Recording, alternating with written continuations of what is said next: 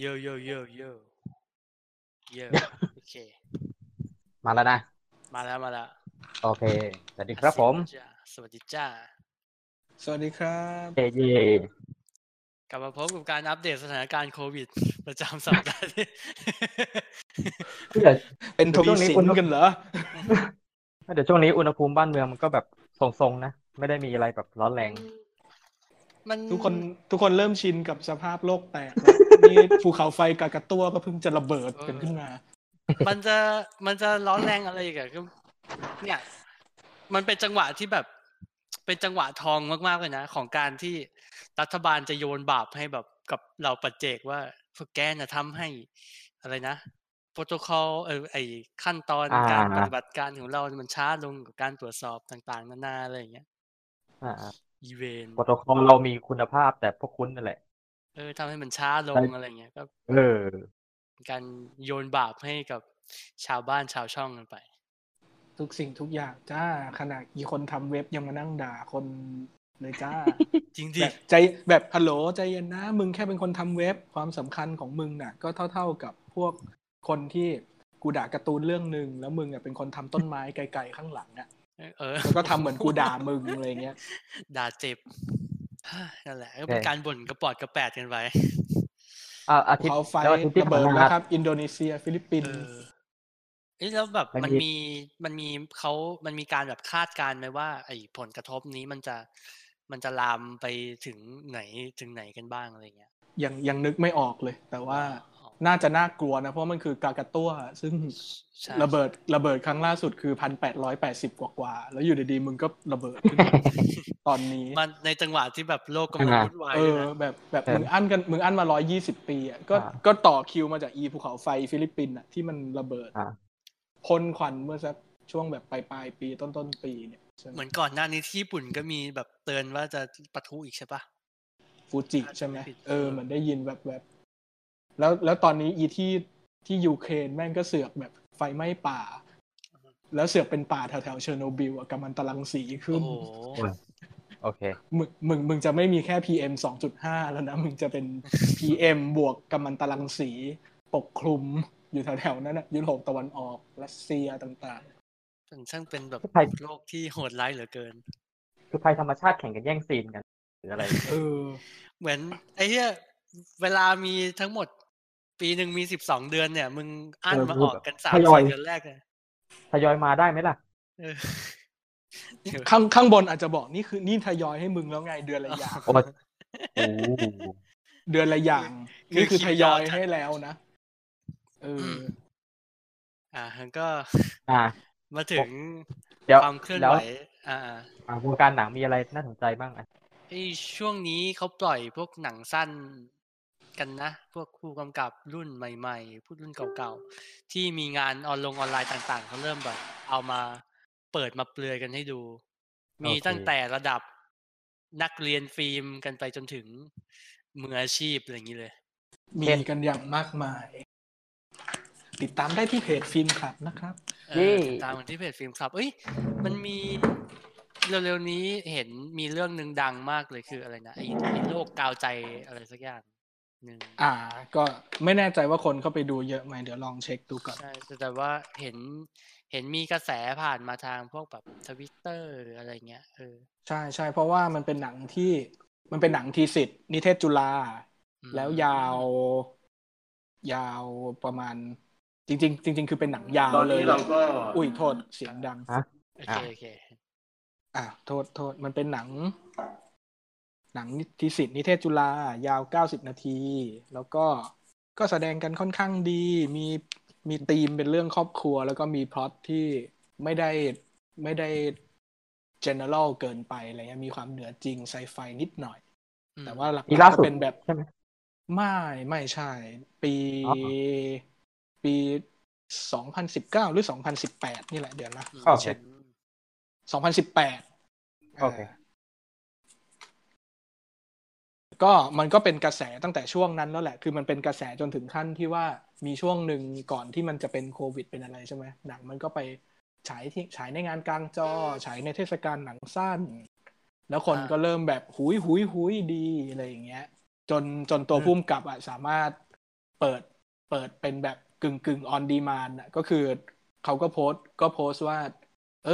มีคนทักมาขอดูเยอะมากเลย เราเลยประมาณว่าก็ เออขอเก็บตังค์แบบนิดๆหน่อยๆ เอาไปทำบุญอ๋อถ้าเกิดใครอยากดูก็ทักมาก็แบบเออโอนมานิดๆหน่อยๆ ก็ได้ แล้วเราก็จะให้ลิงก์ไปดูอะไรเงี้ย คือมันมันดังจนสามารถทำแบบนั้นได้เออในตอนนั้น แล้วมันแล้วก็ตามตามจังหวะกระแสมันก็ซาซาไปแหละ ตัวพุ่มกับเองก็ไปทำอย่างอื่น ไปนู้นนั่นนี้นู้นนั่นนี้ แล้วก็มันก็เพิ่งกลับมาตอนนี้เอออืมก็เป็นจังหวะที่หนังหลาย ๆ เรื่องจะได้กลับมา แล้วบางทีเราก็จะเห็นเห็นอะไรน่าสนใจดีอย่างเช่นว่าไออย่างตอนอย่าง The Matter ก็มีฉายหนังสั้นวันละเรื่องใช่ไหมช่วงเนี้ยใช่ใช่แล้วหนึ่งแล้วแล้วสัปดห์ถ้าเกิดจ็เรื่องใช่ แล้วถ้าเกิดเราเข้าไปดูดูว่าแบบเออเรื่องไหนยอดวิวเป็นยังไงอะไรเงี้ยเราก็จะเห็นว่าเออสำหรับคนวงอ่าโอเคสำหรับคนวงที่กว้างออกมาหน่อยอะไรเงี้ยเขาเฝ้ารออยากดูอะไรกันประอ๋อมาณนั้นอืมซึ่งธีมมันก็จะประมาณประมาณนี้แหละ ประมาณว่าแบบ เออ ครอบครัวประทับใจซึ้งหน่อย แล้วก็อ่าอย่าง On Demand Dog Club นี่ล่าสุดมีพี่เต๋อนวพลเชียร์เฮลซาตานกัน โอ้ยเฮลสตานสนุเอกอใช่ใช่ดีดีดีเลยคิดว่าซึ่งน่าจะเข้าไปโดนสักหน่อยหนึ่งเลย ใช่ ก็ใครใครใครยังไม่ได้ดูพวกหนังฉายโรงอะไรเงี้ยก็น่าจะค่อยๆทยอยมาเกือบหมดแล้ว แต่ว่าเราจะสนใจพวกหนังที่ ยังไม่ได้หนังที่ไม่ค่อยได้ฉายโรงหรือได้ฉายโรงเล็ก ๆ แล้วไม่ค่อยมีคนดูอะอืมหลายเรื่องเขาก็เอาลงแล้วเหมือนกันนะพวกหนังมีโครงการมีเราเล็งที่ไปจองไว้โครงการเลยเราเล็งไอ้นี่ไว้ด้วยฮาร์ดบาวฮาร์ดบาวก็อ่าดีฮาร์ดบาวก็ดีมาก ใช่ ตอนตอนนี้มีลงไว้ห้าสิบสี่เรื่องแล้วถือว่าเยอะมากโอ้นะเยอะมากเลยนะเนี่ยเออเพราะมันก็จะมีพวกหนังที่บางทีออนอยู่แต่ในโมโนแม็กสมัยก่อนอะไรอย่างนี้ อ่า ก็ก็เยอะมีหรือหนังเยที่อะฉายตาม ตามแบบงานเสวนาแค่ไม่กี่รอบบางเรื่องก็มาลง บางเรื่องฉายแค่ที่ด็อกคลับเทเตอร์สมัยที่อยู่ไวเฮาส์ซึ่งตอนนี้ไม่มีแล้วอ่าอ่าอืมแต่เมื่อกี้บิ๊กว่าอะไรนะ ไม่ก็จำนวนหนังน่าจะเยอะกว่าไอฟิกตอนเนี้ยฮะอุ๊ยโหดจังเศร้าเศร้าใจ แต่ไอฟิกเป็นอะไรที่เข้าไปดูแล้วงงตลอดเวลาเลย เหมือนกับว่า เอ๊ะสรุปดูอะไรได้บ้างเนี่ยหึก็คือแบบหนังน้อยแล้วเสือกมีอัลกอริทึมอีกด้วยนะ ก็คือยังจะคัดอีกใช่ใช่เออเออเออพูดถึงแพลตฟอร์มล่าสุดนี้ เดี๋ยวแบบอันนี้รีวิวเร็วๆเลยแล้วกันอืมเราเพิ่งสมัคร HBO Go เพิ่มไปเว้ยก็คือเอว่าอเห็นคนพูดถึงกันเยอะ ปกติใช้อ่าเน็ตอ่าอินเทอร์เน็ตอ่าสาม AIS เอ่อปะแต่ทีบอร์ดแบนอะไรอย่างงี้ อ๋ออ่าเออ แล้วมันก็จะมีแบบว่าอะงั้นจ่ายเพิ่มสามสิบเก้าบาท ซึ่งยังไม่รวมแวตนะอ่าอ่าเก้าบาท เออก็จากเป็นราคาสี่สิบเดิมแหละ เออใช่แล้วก็ก็จะได้แบบอะเข้าไปดู HBO Go อะไรอย่างนี้ เออ เดชะบุญแบบว่าเราสามารถแบบช่วงนี้รู้สึกว่า speed เน็ตอะแม่งแรงเกินจำเป็นไปมากแล้วอะไรเงี้ย ในราคาเดิมอ่า ก็เลยแบบโทรไปถาม call center ว่าเฮ้ยงั้นเดี๋ยวขอสมัคร แล้วก็เปลี่ยนแพ็กเกจเลยได้ไหม ซึ่งมันก็ยอมนะ เออแบบเป็นแพ็กเกจที่ speed ใกล้เคียงของเดิม แล้วก็ราคาลดลงอะไรเงี้ย เออเออก็อ่าก็ช่วยประหยัดไปได้ประมาณหนึ่งโอเค ใช้เวลาดำเนินการแบบวันเดียวมั้งเมื่อเย็นเมื่อวานอะโทรไป call center แล้วเมื่อเช้านี้มันก็มี เบอร์โทรจากศูนย์ในจังหวัดอะโทรมาให้เราส่งหลักฐานอะถ้าแบบมีสำเนาบัตรประชาชนอะไรอย่างเงี้ยส่งส่งไปให้มัน แล้วก็แบบทำให้เลยเออวันนี้ก็เพิ่งเปิดดูไป ก็พบว่ามีแบบฟีเจอร์ค้างๆมากมายที่เอ่ออัดอั้นกันเหลือเกินแบบ เมื่อก่อนอ่าต้องขโมยดูกันตามเว็บบิดอะไรอย่างงี้ใช่ไหมเช่นผมเพิดเจอแพ้วโนตกบิตะลึลงเอออ่าอ่าอะไรนะเวสเวอร์อะไรอย่างเงี้ยอันเนี้ยก็จะได้ดู Watchmen เออ Watchmen เอ่อ Handmaid's Tale ต่างๆนานาเกมอัพโทนนู่นนั่นนี่ใช่ แต่แบบ แต่รู้สึกว่าไอ้ตัวหน้าเว็บอะนะตัวหน้าแพลตฟอร์มมันอะออกแบบ UI มาออกแบบ UX มาไม่ค่อยดีเท่าไหร่ไม่โอเคยากเลยเออเออจะถามเรื่องนี้อยู่ มันดูไม่ค่อยเป็นมิตรเท่าไหร่ ปกติแบบเราดูสตรีมมิ่งใช่ป่ะมันดูค้างแค่ไหน ดูอะไรบ้างอะไรเงี้ย มันก็จะขึ้น list ให้เราดูแต่ไอเนี้ยไม่มี คือถ้าเราจะดูอะไรก็จะแบบไปจิ้มจิ้มหาเอาเอง มันไม่สามารถแบบ continue ต่อจากของที่เราดูค้างไว้ได้อะไรเงี้ยก็มีความยากลำบากนิดนึงแต่จากที่ browse ดูแล้วเนี่ย ใครที่เป็นสายแบบดู stand-up อะก็สมควรไปดู ซึ่งอ่า content stand-up อาจจะเก่าหน่อยนะ แต่ว่าจะมีพวกแบบตลกดาวรุ่งเบอร์ใหญ่อะไรเงี้ย เบอร์ใหญ่ๆอะ เต็มมากมายเลยเหมือน เหมือนมันโดนซื้อจากเนี้ยไปลง Netflix อะเออเหมือนแบบตรงเนี้ยเป็นช่วงแบบกำลังโตแล้วก็ถ้าไปดูในเน็ตฟิกก็จะเป็นแบบช่วงที่เขาติดตลาดติดลมบนกันไปดังแล้วเออเออเออก็คุยกับสมโอตวันก่อนว่าแบบ พวกที่แบบดังๆตอนเนี้ย ในเน็ตเหมือนแบบ เมื่อก่อนเคยอยู่ในค่าย HBO แล้วตอนนี้แบบ Netflix กว้างซื้อไปหมดแล้ว เออ แล้วตอนนี้คือเหมือนแบบ H- HBO ก็ไม่ค่อยมี stand-up ที่แบบเด่นๆเท่าไหร่ ใช่ ปีหนึ่งปีหนึ่งก็มีสักแบบสองสามตัวสามสี่ตัวแบบ แล้วก็แบบจะเป็นดาวรุ่งนิดหน่อย คือเบอร์เบอร์ใหญ่นี่คือแบบไป Netflix หมดเลย เก่าแค่ไหน เก่าขนาดที่ว่าแบบ Bill Burr ผมยังเต็มหัวอยู่เลยอะ Louis Louis C.K.ลองไปดูกันได้ใช่ น่าสนใจคือคือถ้าถ้ามีอยู่แล้วอะมันเพิ่มตังค์หน่อยเดียวอืมถ้าถ้าใช้ทีบรอดแบนด์อยู่แล้ว ใช่ แล้วก็อ่าสับไตเติลดีใช้ได้นะ เท่าที่โอเคเท่าที่ดูมายังไม่เจอแบบเจ็บๆแบบแบบตอนดูอืมเน็ตฟลิกอะไรเงี้ย แล้วก็อ๋อมันแล้วสามารถ setting แบบเปลี่ยนสีตัวหนังสือ เพิ่มแบ็กกง background อะไรอย่างเงี้ยทำให้เราดูง่ายขึ้นก็เดี๋ยวอันนี้อยากรู้ว่าแบบ มันหนังหนังแบบติดเลทหน่อยมันตัดไหมเท่าที่ดูยังไม่ตัดนะ โอเค โอเคอืมอืมแต่แต่เห็นมีคนพูดประเด็นว่าบางเรื่องเลโชครอปไปนะ อ๋อเอออ๋อถ้า Ratio ถ้าเกิดปลี่ยนถ้าเกิดใช่ไหมีประเด็นนี้อาจจะอาจจะน่าคอนเซิร์นนิดเอนึองเอเหอมือนเอกัอนเออก็น่ากังเพราะว่าลอยู่หมือนกันเพราะว่ามันก็จะเหมือนเหมือนกับว่าด้วยนิสัยแบบทีวีทีวีใช่ไหมก็จะต้องครอปให้พอดีอ่ากับทีวีอะไรอย่างใช่เงี้ย หนังหนังจอกว้าง 2.35 อาจจะเหลือ 16.9 อะไรอย่างนี้ แต่เราไม่เขาจะแต่เราจำแต่เราจำไม่ได้ว่าคนที่พูด แล้วเราไปเห็นนะเขาพูดถึงเรื่องไหนอ๋อเออมันอาจจะไม่ได้เป็นทุกเรื่อง แต่ว่า เออมันอาจมันน่าจะมีปัญหานี้อยู่บ้าง มันจะมีความทนไม่ได้ที่แบบทำไมต้องมีขอบดำบนล่างอะไรอย่างเองี้อเออเพราะว่าเมื่อก่อนมันก็มีมีมีประเด็นอีกด้านหนึ่งใช่ไหมไม่รู้ว่าช่องไหนไม่รู้ว่า HBO หรืออะไรหรือเปล่าในอเมริกาที่พอออนคอนเทนต์เก่าๆ สมัย 4 ต่อ 3อะแล้วเสือกมา ขยายอ่าให้เต็มอะอ่าเออเออเออ ก็เป็นการกลายเป็นการไม่เคารพเลโชในอีกแบบหนึ่งอ๋ออมเออเอออันอันเนี้ยจะมีมีเรื่องให้พูดกันอีกเยอะเลยนะ เช่นแบบตอนที่อ่าตัวอย่าง how to ทิ้งอะที่แม่งยิงยิงลง YouTube แล้วมีคนบอกว่าอ่า หนังก็น่าดูเอ้ยดีนะครับ ดูครับทำไมแต่ไม่เต็ว่ามจอน่าเสียดายทำไมไม่เป็นแบบสิบหกต่อเก้าอะไรเงี้ยทำไมไม่เป็นจอกว้างๆแล้วแบบโอ้ยอีบ้า แต่มันก็เป็นเรื่องต้องค่อยๆตอกแตกตอกแตกกันไปแหละอืมเพราะยิ่งยิ่งตอนนี้แบบทุกอย่างไม่มีแทบไม่มีการฟิกเลโชอะไรกันอีกต่อไปแล้วแบบเออเปลี่ยนกันชิบหายวายป่วง เครื่องไม้เครื่องมือไม่สามารถรองรับความสร้างสรรค์มนุษเหมือนย์ได้เริ่อีมกแล้เห็นววิดีโอหรือคอนเทนต์ที่แม่งเป็นแนวตั้งกันแล้วอะ ใช่อ่าเออซึ่ง vertical video แต่แต่แต่แต่วิธีแก้ไม่ใช่การทำทีวี หรือจอหนังที่เป็นแนวตั้งไงนึกออกไหมเออเออเออเพราะว่าจอหนังมันก็ยังเป็นแนวนอนอยู่เหมือนเดิมอะไรอย่างเงี้ยซึ่งแบบ UI ของ YouTube แม่งก็แบบก็ยังเป็นแนวนอนอยู่แต่เสือกมีแบบ เออเออเออ vertical video เป็นโผล่แบบวิดีโอแนวตั้ง เออ เพราะว่าเพราะว่าอย่างสมมุติเราดู YouTube ในทีอ่าวีเราโทษครัอะบอ๋อเวลาโอคที่ ratio มันเปลี่ยนนิดนึงอะ พอ พอแสดงผลแบบเต็มจออะภาพแม่งจะ distort อ๋ออืม เหมือนเหมือนเช่น เช่นสมมุติว่าวิดีโอทำมาเป็นสี่สามอืมสมมุติถ้าดูผ่านเบราว์เซอร์อะก็จะเป็นสี่สามนั่นแหละ ไม่เป็นไร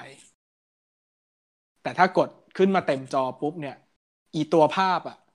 มันจะแหกออกไปข้างๆเว้ย คือมันจะพยายามแหกให้เต็มสิบอ๋หอกเก้าอ๋อ ใช่ใช่ stretch เออแต่ว่าแต่ว่าตัววิดีโออะมัน import มาเป็นสี่สาม export มาเป็นสี่สามเว้ยเพราะงั้นอีส่วนที่แหกออกไปข้าง stretch แหกออกไปข้างๆอะ แม่งหาย คือขอบดำมีเหมือนเดิม แต่มึง stretch ด้วย อ๋อ กูเลยดูเต็มจอไม่ได้ เออเออเออเออแม่งแม่งก็จะมีอะไรแบบนี้อยู่เหมือนเอกันอนะน่าเศร้าอยู่เหมือนกันนะ จริงมันเป็นปัญหาเชิงเทคนิคหรือเป็นปัญหาเชิงวัฒนธรรมวะ หรือแบบ คือแพลตฟอร์มอาจจะต้อง เหมือนกับว่าจริง ๆ จริง ๆ แบบแพลตฟอร์มมันต้องต้องรองต้องพยายามรองรับให้ได้ทุกอย่างแหละตอนเนี้ยอ๋อเพราะว่าเพราะมันจะอืมความสร้างสรรค์คนความคิดคนมันก็จะแบบเล่นไปเรื่อยอะตอนนี้เออยิ่งตอนนี้พอเป็นดิจิตอลมันเล่นอะไรก็แบบเล่นง่ายไปหมด กูจะ export หนังกูมาเป็นวงกลมอะไรอย่างเงี้ยนึกออกไหมมันก็มีเขาอ่าเพราะเพราะว่า เพราะว่าวิดีโอ ยุคนี้มันทำยังไงก็ได้มัน แล้วทรัพยากรในการถ่ายมันไม่ใช่ฟิล์มไงมันมันเล่นได้หมดด้วยอะว่าเออถ้ามันทำเกิดอยากได้จะลองอยากจะเปลี่ยนเออข้อจำกัดของอุปกรณ์ก็น้อยลงอะไรเงี้ย แต่ก็นั่นแหละมันก็จะยังมีคนที่รู้สึกว่า เออก็ต้องเต็มสิมันจะได้คุ้มๆเนอะเออ อะไรคือยิ่งจอว่างยิ่งคุ้มหรืออาแบบอ่าหรือมันมีช่วงหลอดอัพเดไม่ จำไม่ได้เพไหมราะเพราะเพราะอย่างเหมือนเมื่อก่อนไงเมื่อก่อนตอนที่ตอนที่ทีวีทุกบ้านยังไม่เป็นสิบหกเก้าตอนนี้มันยังเป็นสี่สามอยู่พวกเออหนังพวกอะไรมันก็ครอปข้างๆทิ้งบ้าง ยืดขึ้นไปข้างบนเออเออบ้างเลย ก็มาจากวิธีคิดประมาณประมาณเดียวกันนั่นแหละอ๋อโหแล้วปวดหัวมากเราตอนที่ททำทีวี เวลาทำในโปรแกรมอะอืมทำรายการทีวีอะทำในโปรแกรมอะวาง อันเนี้ยหลุด safe zone เนี่ยต้องวางขอบนอกหรือขอบในช่องนี้มันอ่า on แบบไหนอ่าอะไรอย่างเงี้ยเออแบบปวดกระบาลมากแล้วกราฟิกการการจัดหน้าไอ้เวลาเวลารายการมัน on ไปแล้วอะเราก็ต้องเอาไอ้ตัวเนี้ย ไปขึ้น YouTube ด้วยอะไรเงี้ยเออเออแล้วไอ้ที่เราเซตไว้เพื่อวางในทีวีอะเวลามันไปวางใน YouTube แล้วมันไม่สวยเว้ยเพราะว่าบางที แคปชั่นก็อยู่แค่ไปบางที โลโก้แม่งเกือบจะขึ้นมาถึงกลางจออะไรเงี้ย มันมันมีความแบบนี้อยู่อะอ่าแล้วจะแล้วจะมาแบบ Export สองเวอร์ชันเพื่อที่จะยิงขึ้นทีวี และแบบอัปโหลด YouTube เนี่ยมันก็แบบ มันไม่เปลืองไปเหรอว่าอะไรเงี้ยเออมันแต่แล้วแต่เหมือนกับว่า เออมันเป็นมันเป็นงานเบื้องหลังที่หลายไม่รู้เนอะเช่นเวลาใช่เราบ่นใช่ว่า ทำไมรายการนี้อัพขึ้น YouTube ขึ้นไลน์ทีวีช้าจังเลยคะอะไรอย่างเงี้ยอืมโอ้โหหลังหลังบ้านมันคงต้องมาทำอะไรอย่างเงี้ยนึกออกไหมมันใช่เหมือนใช่มันเหมือนกับว่าอย่างสมมุติถ้าบางรายการ อ่าอย่างยกตัวอย่างอย่าง Master Chef อะไรอย่างเงี้ยเออซึ่งน่าจะมีวิธีคิดที่คิดมาก่อนเลยว่าออนทีวีก็จะมีการตอบโจทย์เงื่อนไขอย่างหนึ่งออน YouTube ก็จะต้องตอบโจทย์เงื่อนไขอีกอย่างหนึ่งเพราะว่าอย่าง Master Chef ตอนออนทีวีอะ มันจะตัดพวกช่วงเกรินเข้าช่วงตัดเบรกอ่าโฆษณาอะไรพวกเนี้ยทิ้งหมดเลย แล้วก็ดูยาวรวดเดียวจบเลย ซึ่งทุกคนก็แฮปปี้พึงพอใจ ซึ่งก็จะต่างจากอีกหลาย ๆ รายการที่มึงมึงลงในเน็ตแล้ว มึงก็ยังจะต้องมีช่วงตัดเบรกอยู่อีก ทั้งทั้งๆที่อ่าคนดูแบบออนไลน์อะกูไม่ได้ดูตัดเบรกแล้วไง กูจะดูเออยาวๆอะไรอย่างเงี้ย เช่นในไลน์ทีวีทั้งหลายทั้งปวงต่างๆ ซึ่งซึ่งซึ่งมันมันมันคืองานหลังบ้านแหละ แล้วมันก็มันก็จะเป็นงานที่ไปโหลดให้โหลดกับ editor โหลดกับคนที่ต้องจัดการกับอะไรแล้วพวกแบบเนี้ยว่า แล้วมันเรื่องอะไรกูจะต้องมาทำงานสองรอบนึกออกปะทำไมเราจะแล้วต้องเออซึ่งซึ่งหลายหลายเจ้าก็หลายคนก็คงโดนรีควอรอบแล้วน่าจะได้เงินรอบเดียว ซึ่งก็น่าจะเป็นไปได้เหมือนกันนะนึกออกไหมเออนั่นแหละ นี่ซึ่งถ้าถ้าแพทอยู่แพทก็จะพูดว่าแบบวัฒนธรรมแบบช่วยช่วยๆพี่หน่อยอะไรอย่างเงี้ย อืม เออ ไม่ได้ทำใหม่ แต่แต่ว่า แต่ว่าแบบเวลาพูดว่ามันไม่ได้ทำใหม่อะการมีสองเวอร์ชันนะคือการทำใหม่อีกรอบหนึ่งแล้วอะไรอย่างเงี้ยใช่แม้ว่าทุกมันอาจจะหลายแตกต่างหลายคนอาจจะยังไม่รู้ว่าการเออการรอ render การรอ export ก็คือเวลาก้อนเดียวกันแม้ว่าแม้ว่าคุณจะแก้แคปชั่นแค่สักบรรทัดหนึ่งใช่แต่เหมือนกับว่าพอเป็นเรื่องที่คิดมาสักพักหนึ่งเหมือนกันนะ พอ พอทุกเจ้าเริ่มมีสตรีมมิ่งของตัวเองแยกออกไป แยกออกไป แยกออกไปอ่าแยกออกไปอะไรอย่างเงี้ยสักพักหนึ่งคนก็จะอ่าต้องกลับไปหาเว็บบิตเว็บเถื่อนกันเหมือนเดิมใช่แล้วก็จะแล้วก็จะยิ่งแบบ flourishing มาก เพราะว่า เพราะว่าพอพอลงสตรีมมิ่งอะการดูดออกมาง่ายกว่าสมัยก่อนแบบล้านเท่าอืมลงปุ๊บ ลงปุ๊บหลุดเลยอะไรเงี้ยเหมือนพวกหนังลง Netflix ทุกเรื่องอะอ๋ออ๋อในวงการ หนังเถื่อนใช่ไหมการแบบใช่โหลดใช่ดาวน์โหลดอะไรอย่างงี้ เหมือนเหมือนเมื่อก่อนก็แบบที่มันเมื่อก่อนที่มันมีแค่ Netflix ใหญ่ ๆ เลยเจ้าเดียวอะไรเงี้ยคนก็พูดแบบ โอ้ยบิตบิตน่าจะกลายเป็นลูกเมียน้อยแล้วล่ะเลยเพราะว่าอ่าทุกคนก็คงไม่ได้อยากแบบว่า โอ้ยนั่ง search หาหนังเรื่องนี้กูอยากดูหนังเมืองคานส์ search หาเจอไหมเจอแล้ว HD หรือเปล่าคุณภาพเป็นแค่ screener ไหมแล้วก็ต้องไป นั่ง search หาซับอังกฤษที่เข้ากับอีไฟล์ที่มึงโหลดมาอีกเลยเงี้ยเหนื่อยนะต้งการเอซับการ SRT มาซ้อน ใช่การเป็นชาวหนังเถื่อนที่ไม่ได้ดูหนังแม้แต่เนื้อชิบหายเลยในจุดหนึ่งอะไรเงี้ย แล้วพอมันมีแค่ Netflix หรือพวกถูกกฎหมายที่แบบใหญ่ ๆ สักเจ้าสองเจ้าเนี้ยคนก็รู้สึกว่าเออก็ก็ไปอันนั้นดีมีคนทำมาให้แล้วอืม